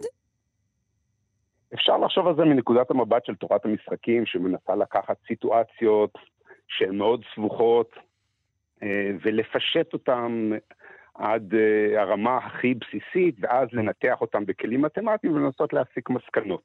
אוקיי, אז לכן הסיטואציה המאוד, אז לכן הסיטואציה המאוד uh, מסובכת שאנחנו רואים אותה מהמציאות סביבנו, אפשר לדמות אותה באמת uh, לשני יריבים, אה, שמשחקים משחק, מה שאנחנו קוראים לו בעגה המקצועית משחק סכום אפס, אה, שאחד אה, נוסע לקראת השני, ומי שיעצור ראשון יפסיד במשחק והשני הוא ינצח, אבל כמובן שאם הם יתנגשו, אז שניהם יפסידו, כנראה יפסידו הפסד גדול.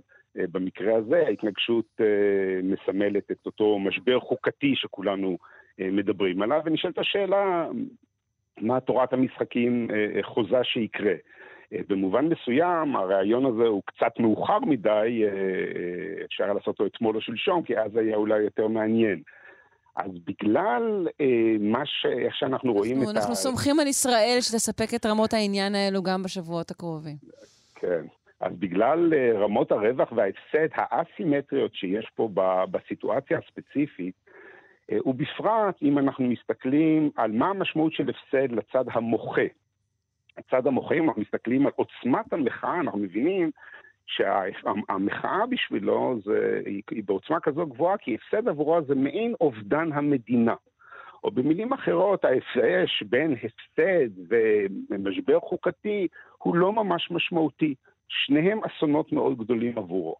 ואילו עבור הממשלה, אה, ההפסד, אה, המשבר החוקתי הוא דבר איום ונורא, אבל ההפסד, במובן זה שהיא תעצור ראשונה, הוא דחייה של הדיונים, והוא לא ההבטחה אה, לשמור על הסטטוס קוו לנצח. כשאנחנו מעבירים את המילים הפשוטות האלה למה שאנחנו קוראים מטריצת משחק ועושים ניתוח שלה, אז די ברור ש... שאיש תורת המשחקים יגיד, התחזית שלנו, אם כך, שהמחאה היא זו שתמשיך, הממשלה היא זו שמתישהו תעצור. ולכן זאת לא אומרת שאתם יכולתם לחזות אה, אה, בעצם את אה, נאום נתניהו אתמול. במובן מסוים הם שאלו אותי, והסיבה שאנחנו מתראיינים, כי באמת אני אמרתי את הדברים האלה אה, לפני הריאיון, אה, כן, אה, לא, זה לא שיכולנו לחזות, כן? אני, אני רוצה להיות מאוד, אה, מאוד זהיר במילות, במילותיי, אני רוצה כן. להגיד, המודלים של תורת המשחקים, שמניח, שמפשטים המון המון דברים, תומכים בתחזית הזאת, ובאמת אה, אה, אה, מראים לנו שזו תוצאה מאוד סבירה ומאוד אפשרית. בעצם משפט שלמה שחזר אה, לכותרות ולנאומים, אה, משל היה סיפור לוהט אה, אה, מהשבועות האחרונים, הוא, הוא, הוא גם כן משהו שניתן לנתח אותו בכלים של תורת המשחקים, אולי הוא אפילו דוגמה קלאסית של, של, של תורת המשחקים עצמה? אכן, אכן, נכון מאוד, זו הבחנה נכונה. משפט שלמה, אה, שהוא כמובן סיפור תנ"כי נפלא, עבור חלק גדול מאיתנו הוא דוגמה לאחד ה, האירועים ההיסטוריים הראשונים, או הכתובים, הספרותיים, אומר, ככה, כי אני לא, לא יודע להגיד שבאמת אה, זה היה באופן היסטורי, לא המשפט ואפילו לא שלמה המלך, אבל אה, אה, האירועים הספרותיים הכתובים של דוגמת המשחקים, דוגמה נפלאה.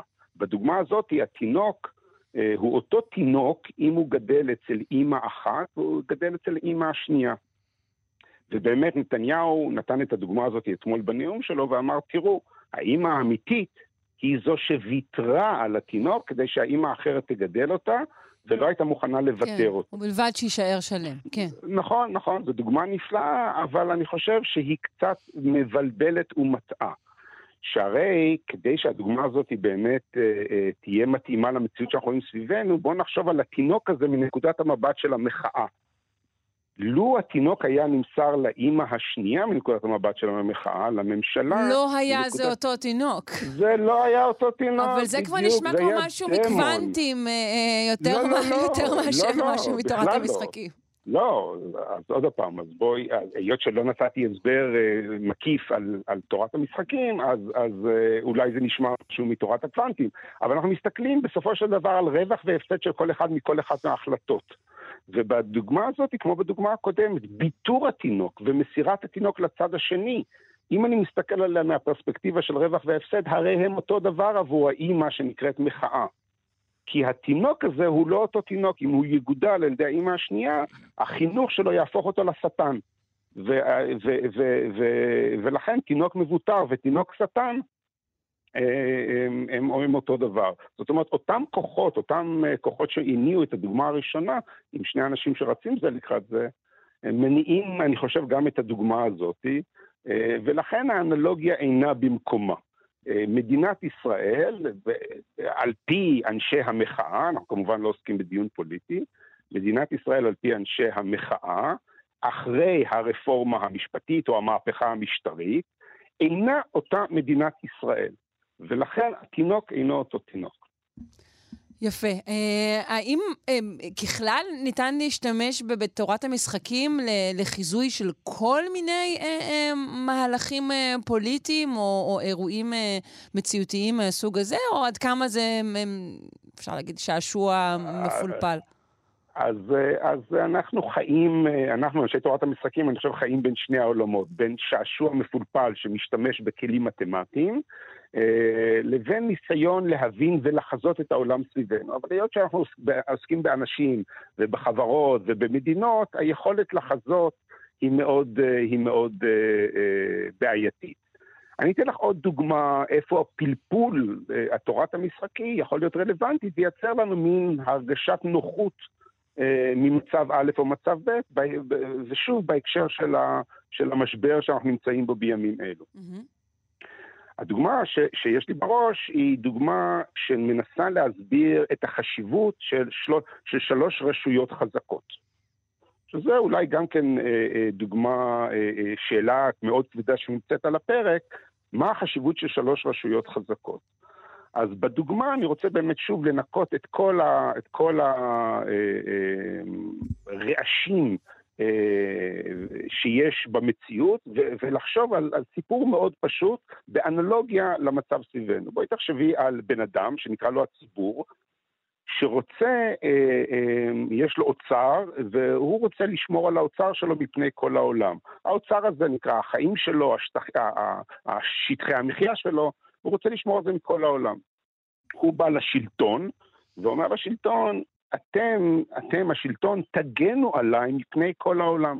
אה, אני שוכר לי שכיר חרב, שנקרא השלטון, אני נותן לו את האפשרות להסתובב עם אמצעים אלימים, ואני נותן לו אפשרות להפעיל אלימות, והוא בתמורה מגן עליי, מגן עליי מכל מיני דברים. עכשיו, אם השלטון הזה הוא איש בודד, הוא רשות יחידה, הדבר שצריך להפחיד אותי הוא מה? שהרשות הזאת תפנה אותה, את הנשק וה, והמנדט כן, שלה להפעיל כוח כלפיי ותיקח לי את האוצר שלי. תיקח לי את הזכויות שלי למשל. כן. אמ, אז מה אני עושה? מה הטריק הבסיסי שאני עושה? אני אומר, רגע, אולי אני אפעיל שניים כאלה, אני אקח שני שכירי חרב.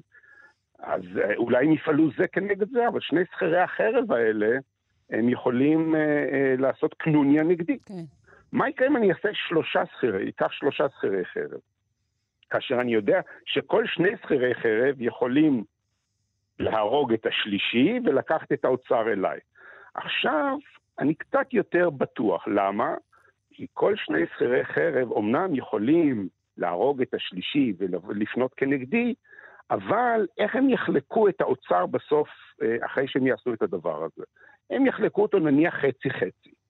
אז יבוא השכיר חרב השלישי ויגיד לאחד מהשניים, איתו אתה חולק חצי-חצי, בוא תחלוק איתי 60-40, כדאי לך לעשות קנוניה איתי ולא איתו.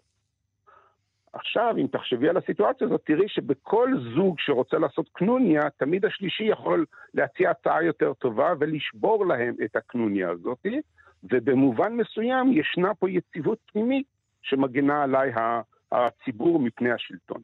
ולכן יש מאוד, חשיבות מאוד גדולה אה, לשלושה שכירי חרב, להבדיל משניים. אני מודע לזה כלומר, מתמטית, תמיד יותר... המבנה המשולש הוא, הוא נותן לי סיכויים טובים יותר אה, לשמור על אותו אוצר אה, מאשר אה, דגם זוגי.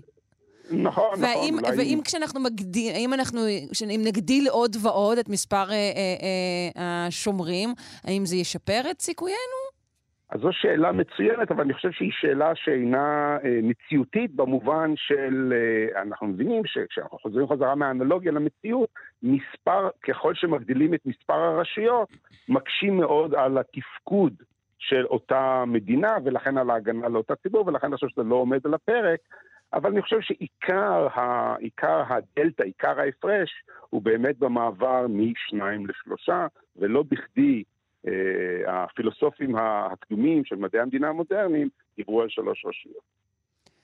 יפה, מעניין מאוד. אה, פרופסור רנס מורדינסקי, דיקן הפקולטה למדעי הנתונים וההחלטות בטכניון, מומחה לתורת המשחקים. אני מודה לך מאוד. תודה רבה, והמשך טוב. יום טוב. אה, פרופסור סמורדינסקי הזכיר בעצם את המושג משבר חוקתי, שלא ביארנו אותו, אני חושבת. כן, אה, כי הוא יכול לקבל אה, כל מיני אה, מופעים, אם נקרא לזה כך.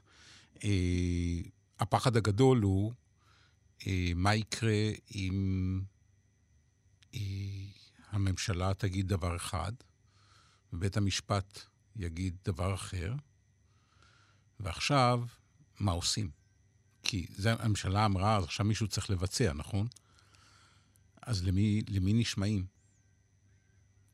אה, מה יקרה אם בית המשפט יגיד לראש הממשלה, אתה לא יכול להיות ראש ממשלה. אבל היו בחירות, והמפלגה שלו קיבלה יותר קולות מכל מפלגה אחרת, והוא הצליח להרכיב קואליציה על פי החוק. כלומר, משבר חוקתי מוגדר, מוגדר כך, באופן הזה, שבו אה, אה, בית משפט בעצם פוסל את מה שהממשלה רוצה, ובעצם אה, מפר בכך את החלטת הרוב? זה משבר חוקתי? זה יכול להיות משבר חוקתי, בהחלט. אה, שוב, יש כאן שאלה של תרבות ותרבות פוליטית.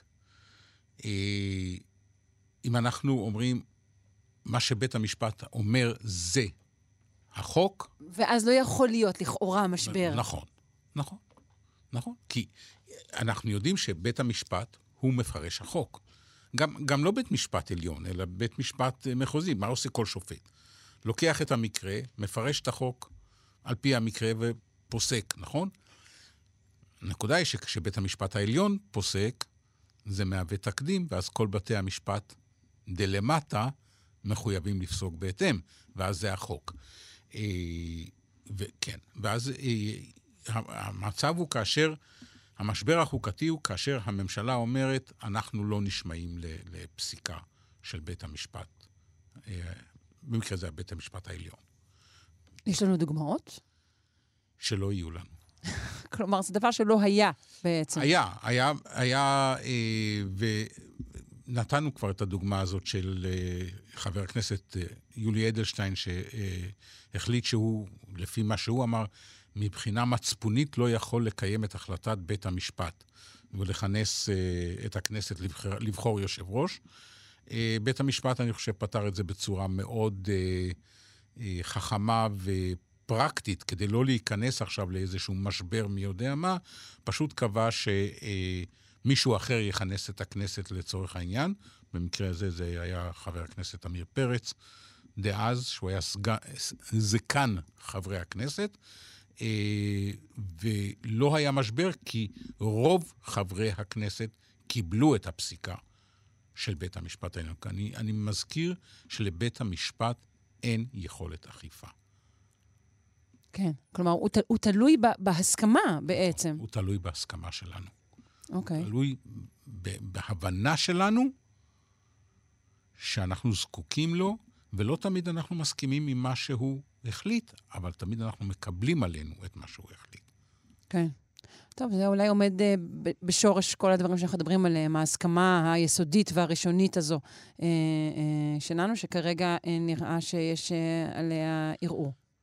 כן, והערעור הזה uh, הוא, הוא ערעור מתמשך. כלומר, uh, דברים, הוא ערעור מתמשך, ודברים שהיום מתקבלים כאילו, לא היו, לא היו עולים על הדעת, כמו שאמר מישהו פעם, בזמנים קודמים. כן. לא נשכח, בגין אמר, יש שופטים בירושלים. כן, אני חושבת שזה לא בדיוק, לא, שופטים בישראל אולי, יש לך שאומרים שאולי זה לא בדיוק מה שהוא אמר, זה לא משנה, כן. יש כאלה שאומרים שלא, מה שטרומפלדור. נכון. אבל... המשפט, אבל כמובן... אבל המשפט, אבל היה חבר כנסת עכשיו שאמר, אין שופטים. כן. הזכרנו את המינויים של אה, איילת שקד. בעצם לא שאלתי אותך, מי יכול להיכנס אה, לבית המשפט העליון? זה דורש כך וכך שנים במחוזי? כן, כן, זה דורש, זה דורש, אה, זה, יש, יש רשימת כישורים נדרשים. אה, בעיקר, כן, כישורים שמתאימים לבית משפט מחוזי.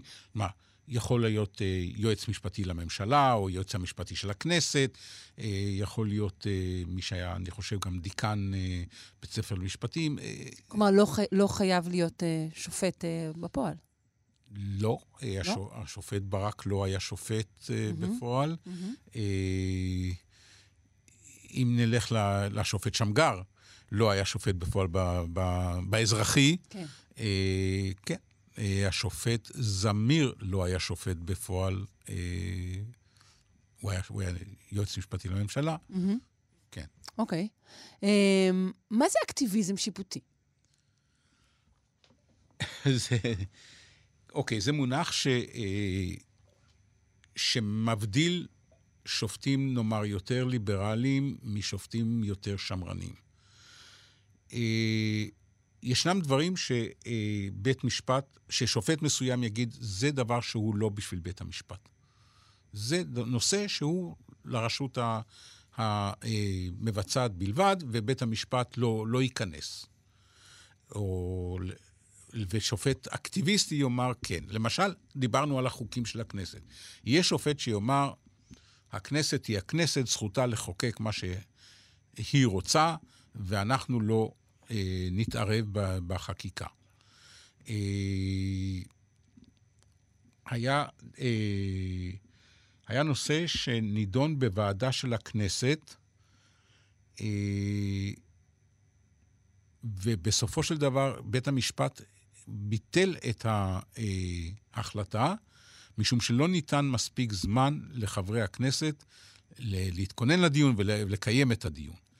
אז יהיו שופטים שיגידו, זה עניין פנימי של הכנסת. שיפתרו לא, את זה ביניהם. כן, לא mm-hmm. עניינו של בית המשפט. ויהיו כאלה, כמו אה, שקרה אצלנו, שיאמרו, רגע, פה היה הליך לא תקין, צריך לעשות את ההליך כמו שצריך. ואלה שופטים, נאמר, יותר אה, אקטיביסטים מהאחרים. אבל שוב, מה שאקטיביסטי בעיניי יכול להיות לא אקטיביסטי בעינייך, ולהפך. כלומר, זה מושג שתלוי במי שמגדיר אותו. בעיני המתבונן. אוקיי. Okay. אמ, um, ציינת מקודם את זה שאתה uh, סובר שכנסת רחבה יותר uh, תיצור כאן uh, יציבות גדולה יותר. יותר מאשר יציבות גדולה יותר, uh, אני חושב שהעבודה יותר מסודרת ויותר טובה. בוועדות, אבל... למשל, כדי נכון. שיהיה לאנשים פשוט זמן פרופר, נכון? נכון. אה, לנהל את ענייניהם. ללמוד את הנושא, לדעת על מה הם מדברים, אה, ו- ולא כמו שקורה עכשיו.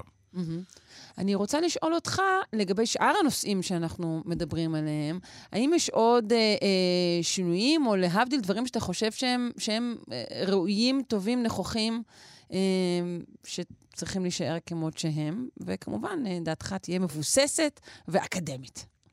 אני רוצה לתת דוגמה על משהו שש, ששונה אצלנו לאורך השנים, אה, וזה נושא שהוא מאוד מעניין. אה, בחוק יסוד הממשלה כתוב, הממשלה, אה, איפה את הממשלה? הממשלה מכהנת מכוח אמון הכנסת. Mm-hmm. ובסעיף 13ד אפילו כתוב, מי שהורכבה הממשלה תתייצב בפני הכנסת, תודיע על קווי היסוד של מדיניותה, על הרכבה, חלוקת התפקידים, תחומי הפעילות ותבקש הבעת אמון. אוקיי. הממשלה תיכון משהביעה בה הכנסת אמון, ומאותה שעה ייכנסו השרים לכהונתם. זאת אומרת, זה האקט של בחירת הממשלה. אז אם הכנסת בוחרת את הממשלה בהצבעת אמון, אז היא מפטרת את הממשלה בהצבעת אי-אמון, אז זהו שלא בדיוק. Okay. אוקיי. כי פעם זה היה כך. היו מכריזים על הצבעה כהצבעת אמון, אם היה רוב נגד הממשלה, הממשלה נפלה. ואז חשבו שזה בעייתי. זה, כמה פעמים זה קרה במדינת ישראל? פעם אחת. בתקופת התרגיל המסריח, מה שנקרא, 1990. אבל בכל זאת אמרו, צריך יותר יציבות. שלא כל סיעה קטנה תוכל להחזיק את הממשלה בגרונה ולאיים בהפלתה. שוב, על אף שזה קרה רק פעם אחת. על אף שזה קרה רק פעם אחת. אה, ואמרו, אוקיי, אז אנחנו עכשיו נשנה את החוק, וכדי של... להבעת אי האמון יהיה משקל ממשי מבחינה מעשית, יצטרכו 61 חברי כנסת להסכים על מועמד אחר להרכיב את הממשלה. ולעשות את זה בכתב. וזה היה בתקופת אריק שרון. אריק שרון אחרי ההתנתקות, היו, היו מצביעים נגדו אי אמון, פעם בשבועיים כמעט, כן. פעם ראשונה זה היה כותרת ראשית בעיתון, מבוכה לממשלה, ואחר זה כך... זה אחר כך נהיה מין עניין שבשגרה כמעט, כן. הבנו, ובזה נגמר הסיפור. כן. החליטו שגם זה מספיק, למרות שמעולם לא נפלה ממשלה על פי אמון שנקרא סמי קונסטרוקטיבי, mm-hmm. לא מספיק טוב, ונעשה אי אמון קונסטרוקטיבי. מעכשיו, לא זו בלבד ש, אה, שצריך להביא אחד שמסכימים עליו, לא. צריכה להיות ממשלה חליפית. עם קווי היסוד ועם כל מה שצריך, ולהצביע אמון בממשלה האחרת. ואז, מיני ובי, הממשלה הקיימת איבדה את האמון.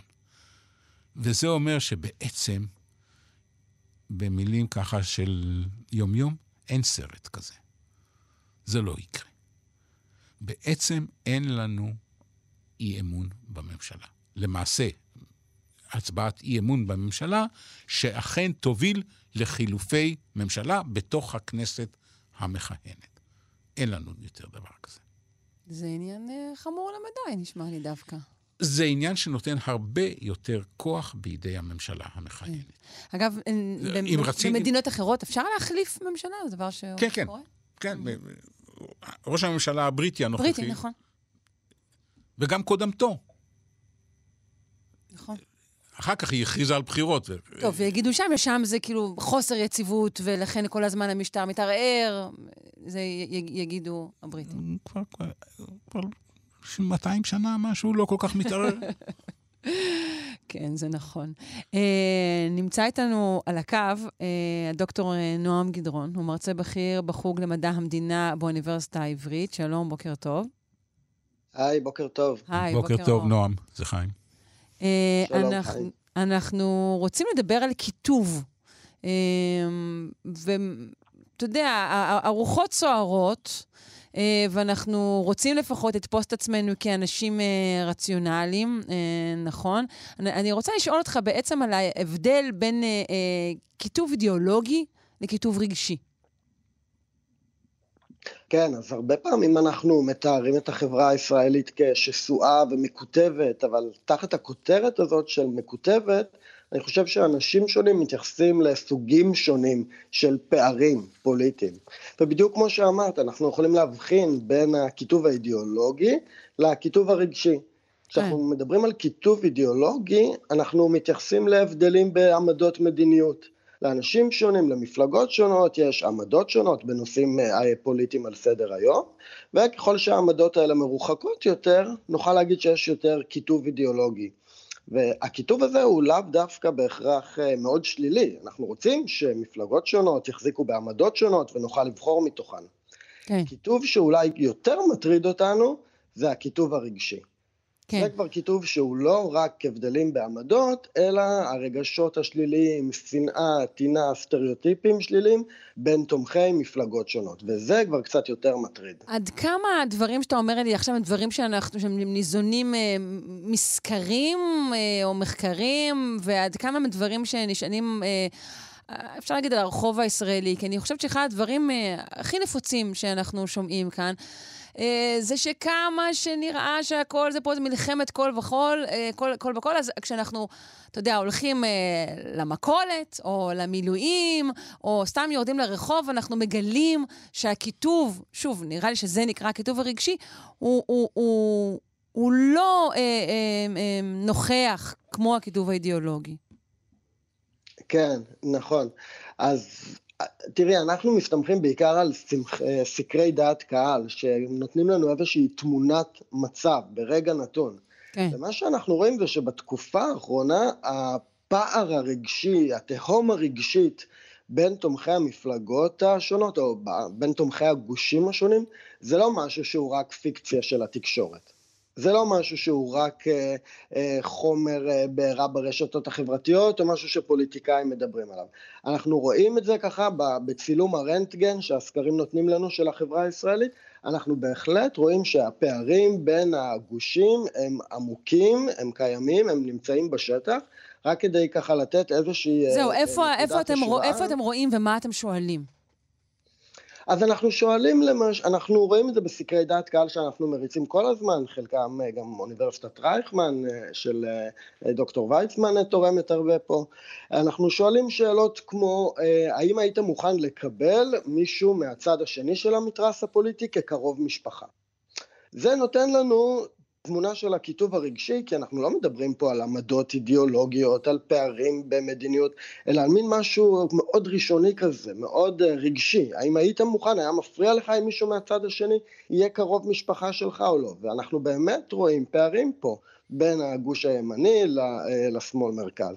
אז זה לא רק איזשהו משהו שהוא אה, פיקציה תקשורתית. כן. שוב, השאלה היא, אתה יודע, אנחנו, כמובן שלמדינה זה לא טוב, שיש כיתוב אה, רגשי גדול, אבל יכול להיות שדבר זה דווקא מעיד על אה, משהו שאולי יותר הגון בבסיסו של אדם, כשהכיתוב הרגשי, אה, אה, אותו הוא חש, בעצם מייצג היטב את, ה, את האידיאולוגיה שלו. אה, אבל זו אולי שאלה מתחום אחר. לא, זה, אני חושב שאת מצביעה בדיוק על חלק מהמורכבות פה. כיתוב רגשי, אנחנו יודעים שיש לו מחירים, אנחנו יודעים שהוא בעייתי, הוא מחלחל מהזירה הפוליטית לזירות אחרות של החיים שלנו, הוא מקשה על אה, יחסים יומיומיים עם אנשים שתומכים במפלגות אחרות, על, על חברויות, על יחסים עסקיים, זה משהו שפורם את הקשרים שמחזיקים ביחד. כן, אנחנו אומרים מפלגות, שלנו. כי נוח לנו לעשות את האזהרה הזאת, זה, זה רק מפלגה, זה רק עמדה, אבל מפלגות מייצגות את אה, אה, דעות, אה, רגשות, אתה יודע, גזענות, לא גזענות, דברים כאלה, זה דברים שבהחלט יש מה לשתף רגש בהם, אני חושבת. נכון, אז אני מסכים לגמרי. אז, אז, אז באמת יש את ה, כל הדברים שאנחנו יכולים למדוד ולהראות בניסויים לגבי אה, ההשלכות השליליות של כיתוב רגשי על, אה, על יחסים אה, בחברה הישראלית, אבל mm-hmm. כמו שאת אומרת, יכול להיות שיש דברים מסוימים, יש סוגיות מסוימות ששווה לעסוק בהם, גם אם בכך אנחנו מעלים את הכיתוב הרגשי, או לפחות יש, להגיד את זה טיפה אחרת, יש נושאים מסוימים ששווה לא לוותר עליהם, גם אם המחיר הוא כיתוב רגשי גבוה יותר. כן. יש הרבה סוגיות שקשורות למשל לזכויות מיעוטים, סוגיות תרבותיות שנמצאות בלב השיח כן. הציבורי, שאם היינו מחליטים לא, לבט... לא לדבר עליהם, לא לעסוק בהם, יכול להיות שהיינו מפחיתים טיפה את הכיתוב הרגשי, אבל היינו גם משלמים מחיר שהוא מאוד uh, כבד מנקודת מבטי. נכון מאוד. אני חושב שאת מצביעה פה בדיוק על. על הקושי הזה. בואו נדבר על איך אנחנו אה, חושבים על הצד השני בהתאם למה שאנחנו חושבים שהוא חושב עלינו. גם לדבר הזה יש משמעות, נכון? נכון. אה, באופן מעניין, משהו, ממצא שאנחנו רואים גם בארץ, גם בארצות הברית, בסקרי דעת קהל, זה שכששואלים אנשים עד כמה אתם חושבים שהצד השני לא אוהב אתכם, לרוב אנשים יש להם הערכת יתר של השנאה של הצד השני כלפיהם. כלומר, זה נכון שימנים ושמאלנים בארץ לא אה, מביעים רגשות שליליים אחד כלפי השני, אבל כל אחד מדמיין שהשני שונא אותו עוד הרבה יותר ממה שהוא שונא אותו באמת. אוקיי, okay, ואז מה זה עושה לו בתורו? בדיוק. זה משפיע נגיד על, על, על, על, על רמת אלימות? זה, ב, זה, זה בעיקר מזין את עצמו באיזשהו מעגל כזה שאנחנו חושבים שהצד השני שונא אותנו יותר ממה שהוא שונא באמת וגם אנחנו מגיבים באופן רגשי אה, קשה כלפיו. ודווקא יש פה גם איזשהו משהו חיובי שאנחנו יודעים שלהזכיר לאנשים שהצד השני אמנם יש לו רגשות שליליים כלפיך, אבל זה לא נורא כמו שאתה חושב. ממה נובעת אבל הנטייה הזו? ממה נובעת הנטייה הזאת, הנטייה לחשוב אה, אה, דברים שהם שליליים יותר מאשר הדברים אה, בפועל? זה נובע מזה שכשאני חושב על הצד השני, הרבה פעמים מה שיקפוץ לי לראש זה הקיצוניים ביותר של הצד השני. הקולניים ביותר של הצד השני. שהם אולי דמויות בולטות תקשורתית, אבל הם לא מייצגים את כל האוכלוסייה בצד שמנגד. אז הרבה פעמים כשאנחנו חושבים על הצד שמנגד, קופצות לנו הדוגמאות הכי ככה מלהיטות יצרים, אה, ואז אנחנו חושבים על כמה הם שונאים אותנו, ואנחנו לא לוקחים בחשבון שרוב האוכלוסייה היא לא כזאת, לא כל כך מעורבת בפוליטיקה, לא כל כך מושקעת רגשית. אה, וכשמזכירים את זה לאנשים זה עוזר קצת להוריד את הטמפרטורה של אה, סיר הלחץ הזה של הפוליטיקה. כן. אה, דיברנו כאן ה... עם דוקטור ויצמן על הממשל האמריקאי, וכך שיש לו יותר יציבות, אבל עדיין אנחנו רואים, בעיקר בשנים האחרונות, שנושא, שיש שם כיתוב הרבה יותר גדול, והאקו צ'יימברס מאוד מאוד מתחזקים. אה, האם יש מחקרים שמצביעים על הסיבה אה, להקצנה ההולכת וגוברת הזו? אז באמת בארצות הברית אנחנו רואים התחזקות של הכיתוב הרגשי באופן הדרגתי מאז שהתחילו בעצם למדוד את הסוגיה הזאת. אנחנו רואים שממש כמעט... אז אולי כל הבעיה היא במדידה. אחר... רגע, עצור. הלוואי וזה היה נכון, אבל uh, זה מה שאנחנו רואים בארצות הברית, שזה באמת הולך ומחריף, אגב, בניגוד לארץ, איפה שראינו עליות, אבל גם ראינו ירידות. אמ, אבל אם אנחנו חוזרים לארצות הברית, יש כמובן כמה סיבות, ואנחנו לא נמצא את הסיבה האחת שדוחפת את הכל.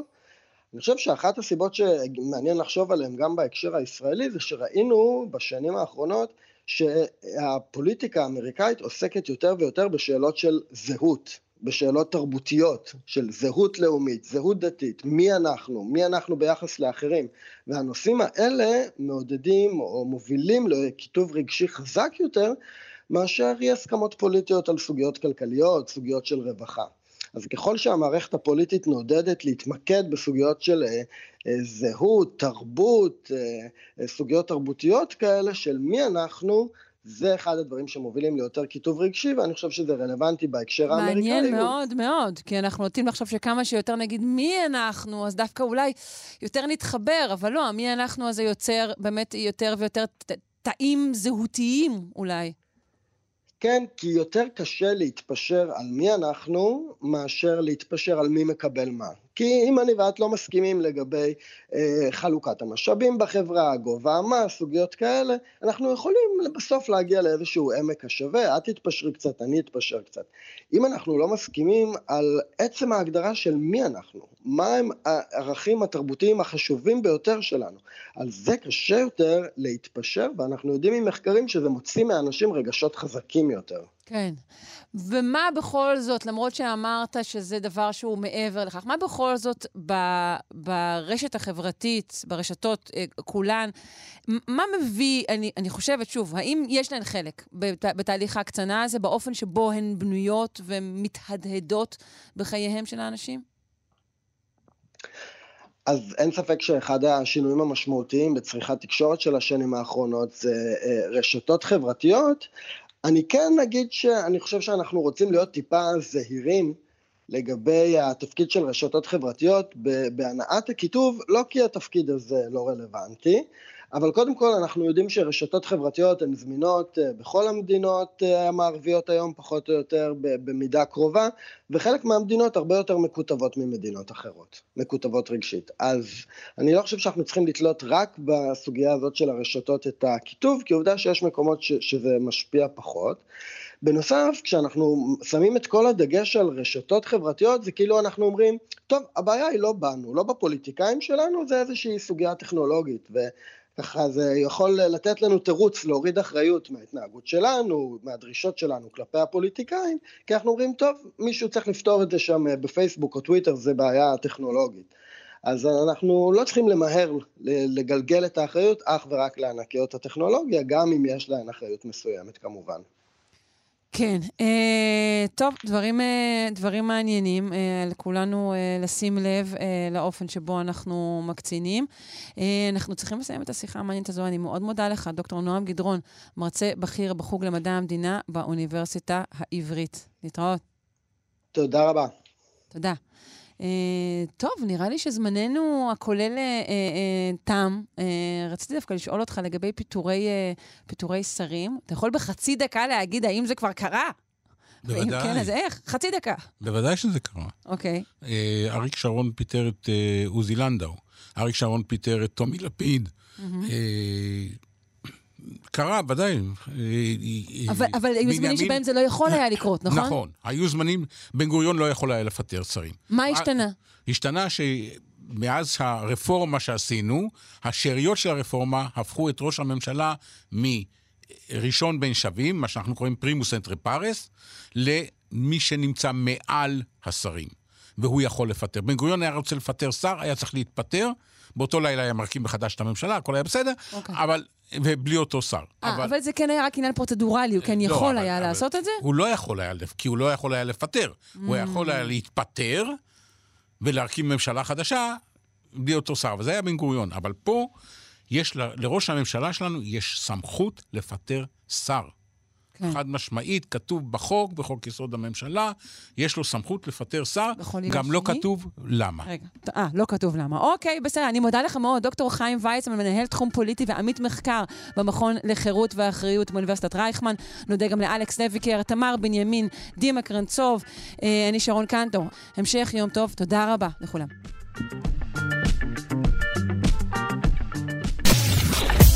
אתן מאזינות ואתם מאזינים לכאן הסכתים. כאן הסכתים, הפודקאסטים של תאגיד השידור הישראלי.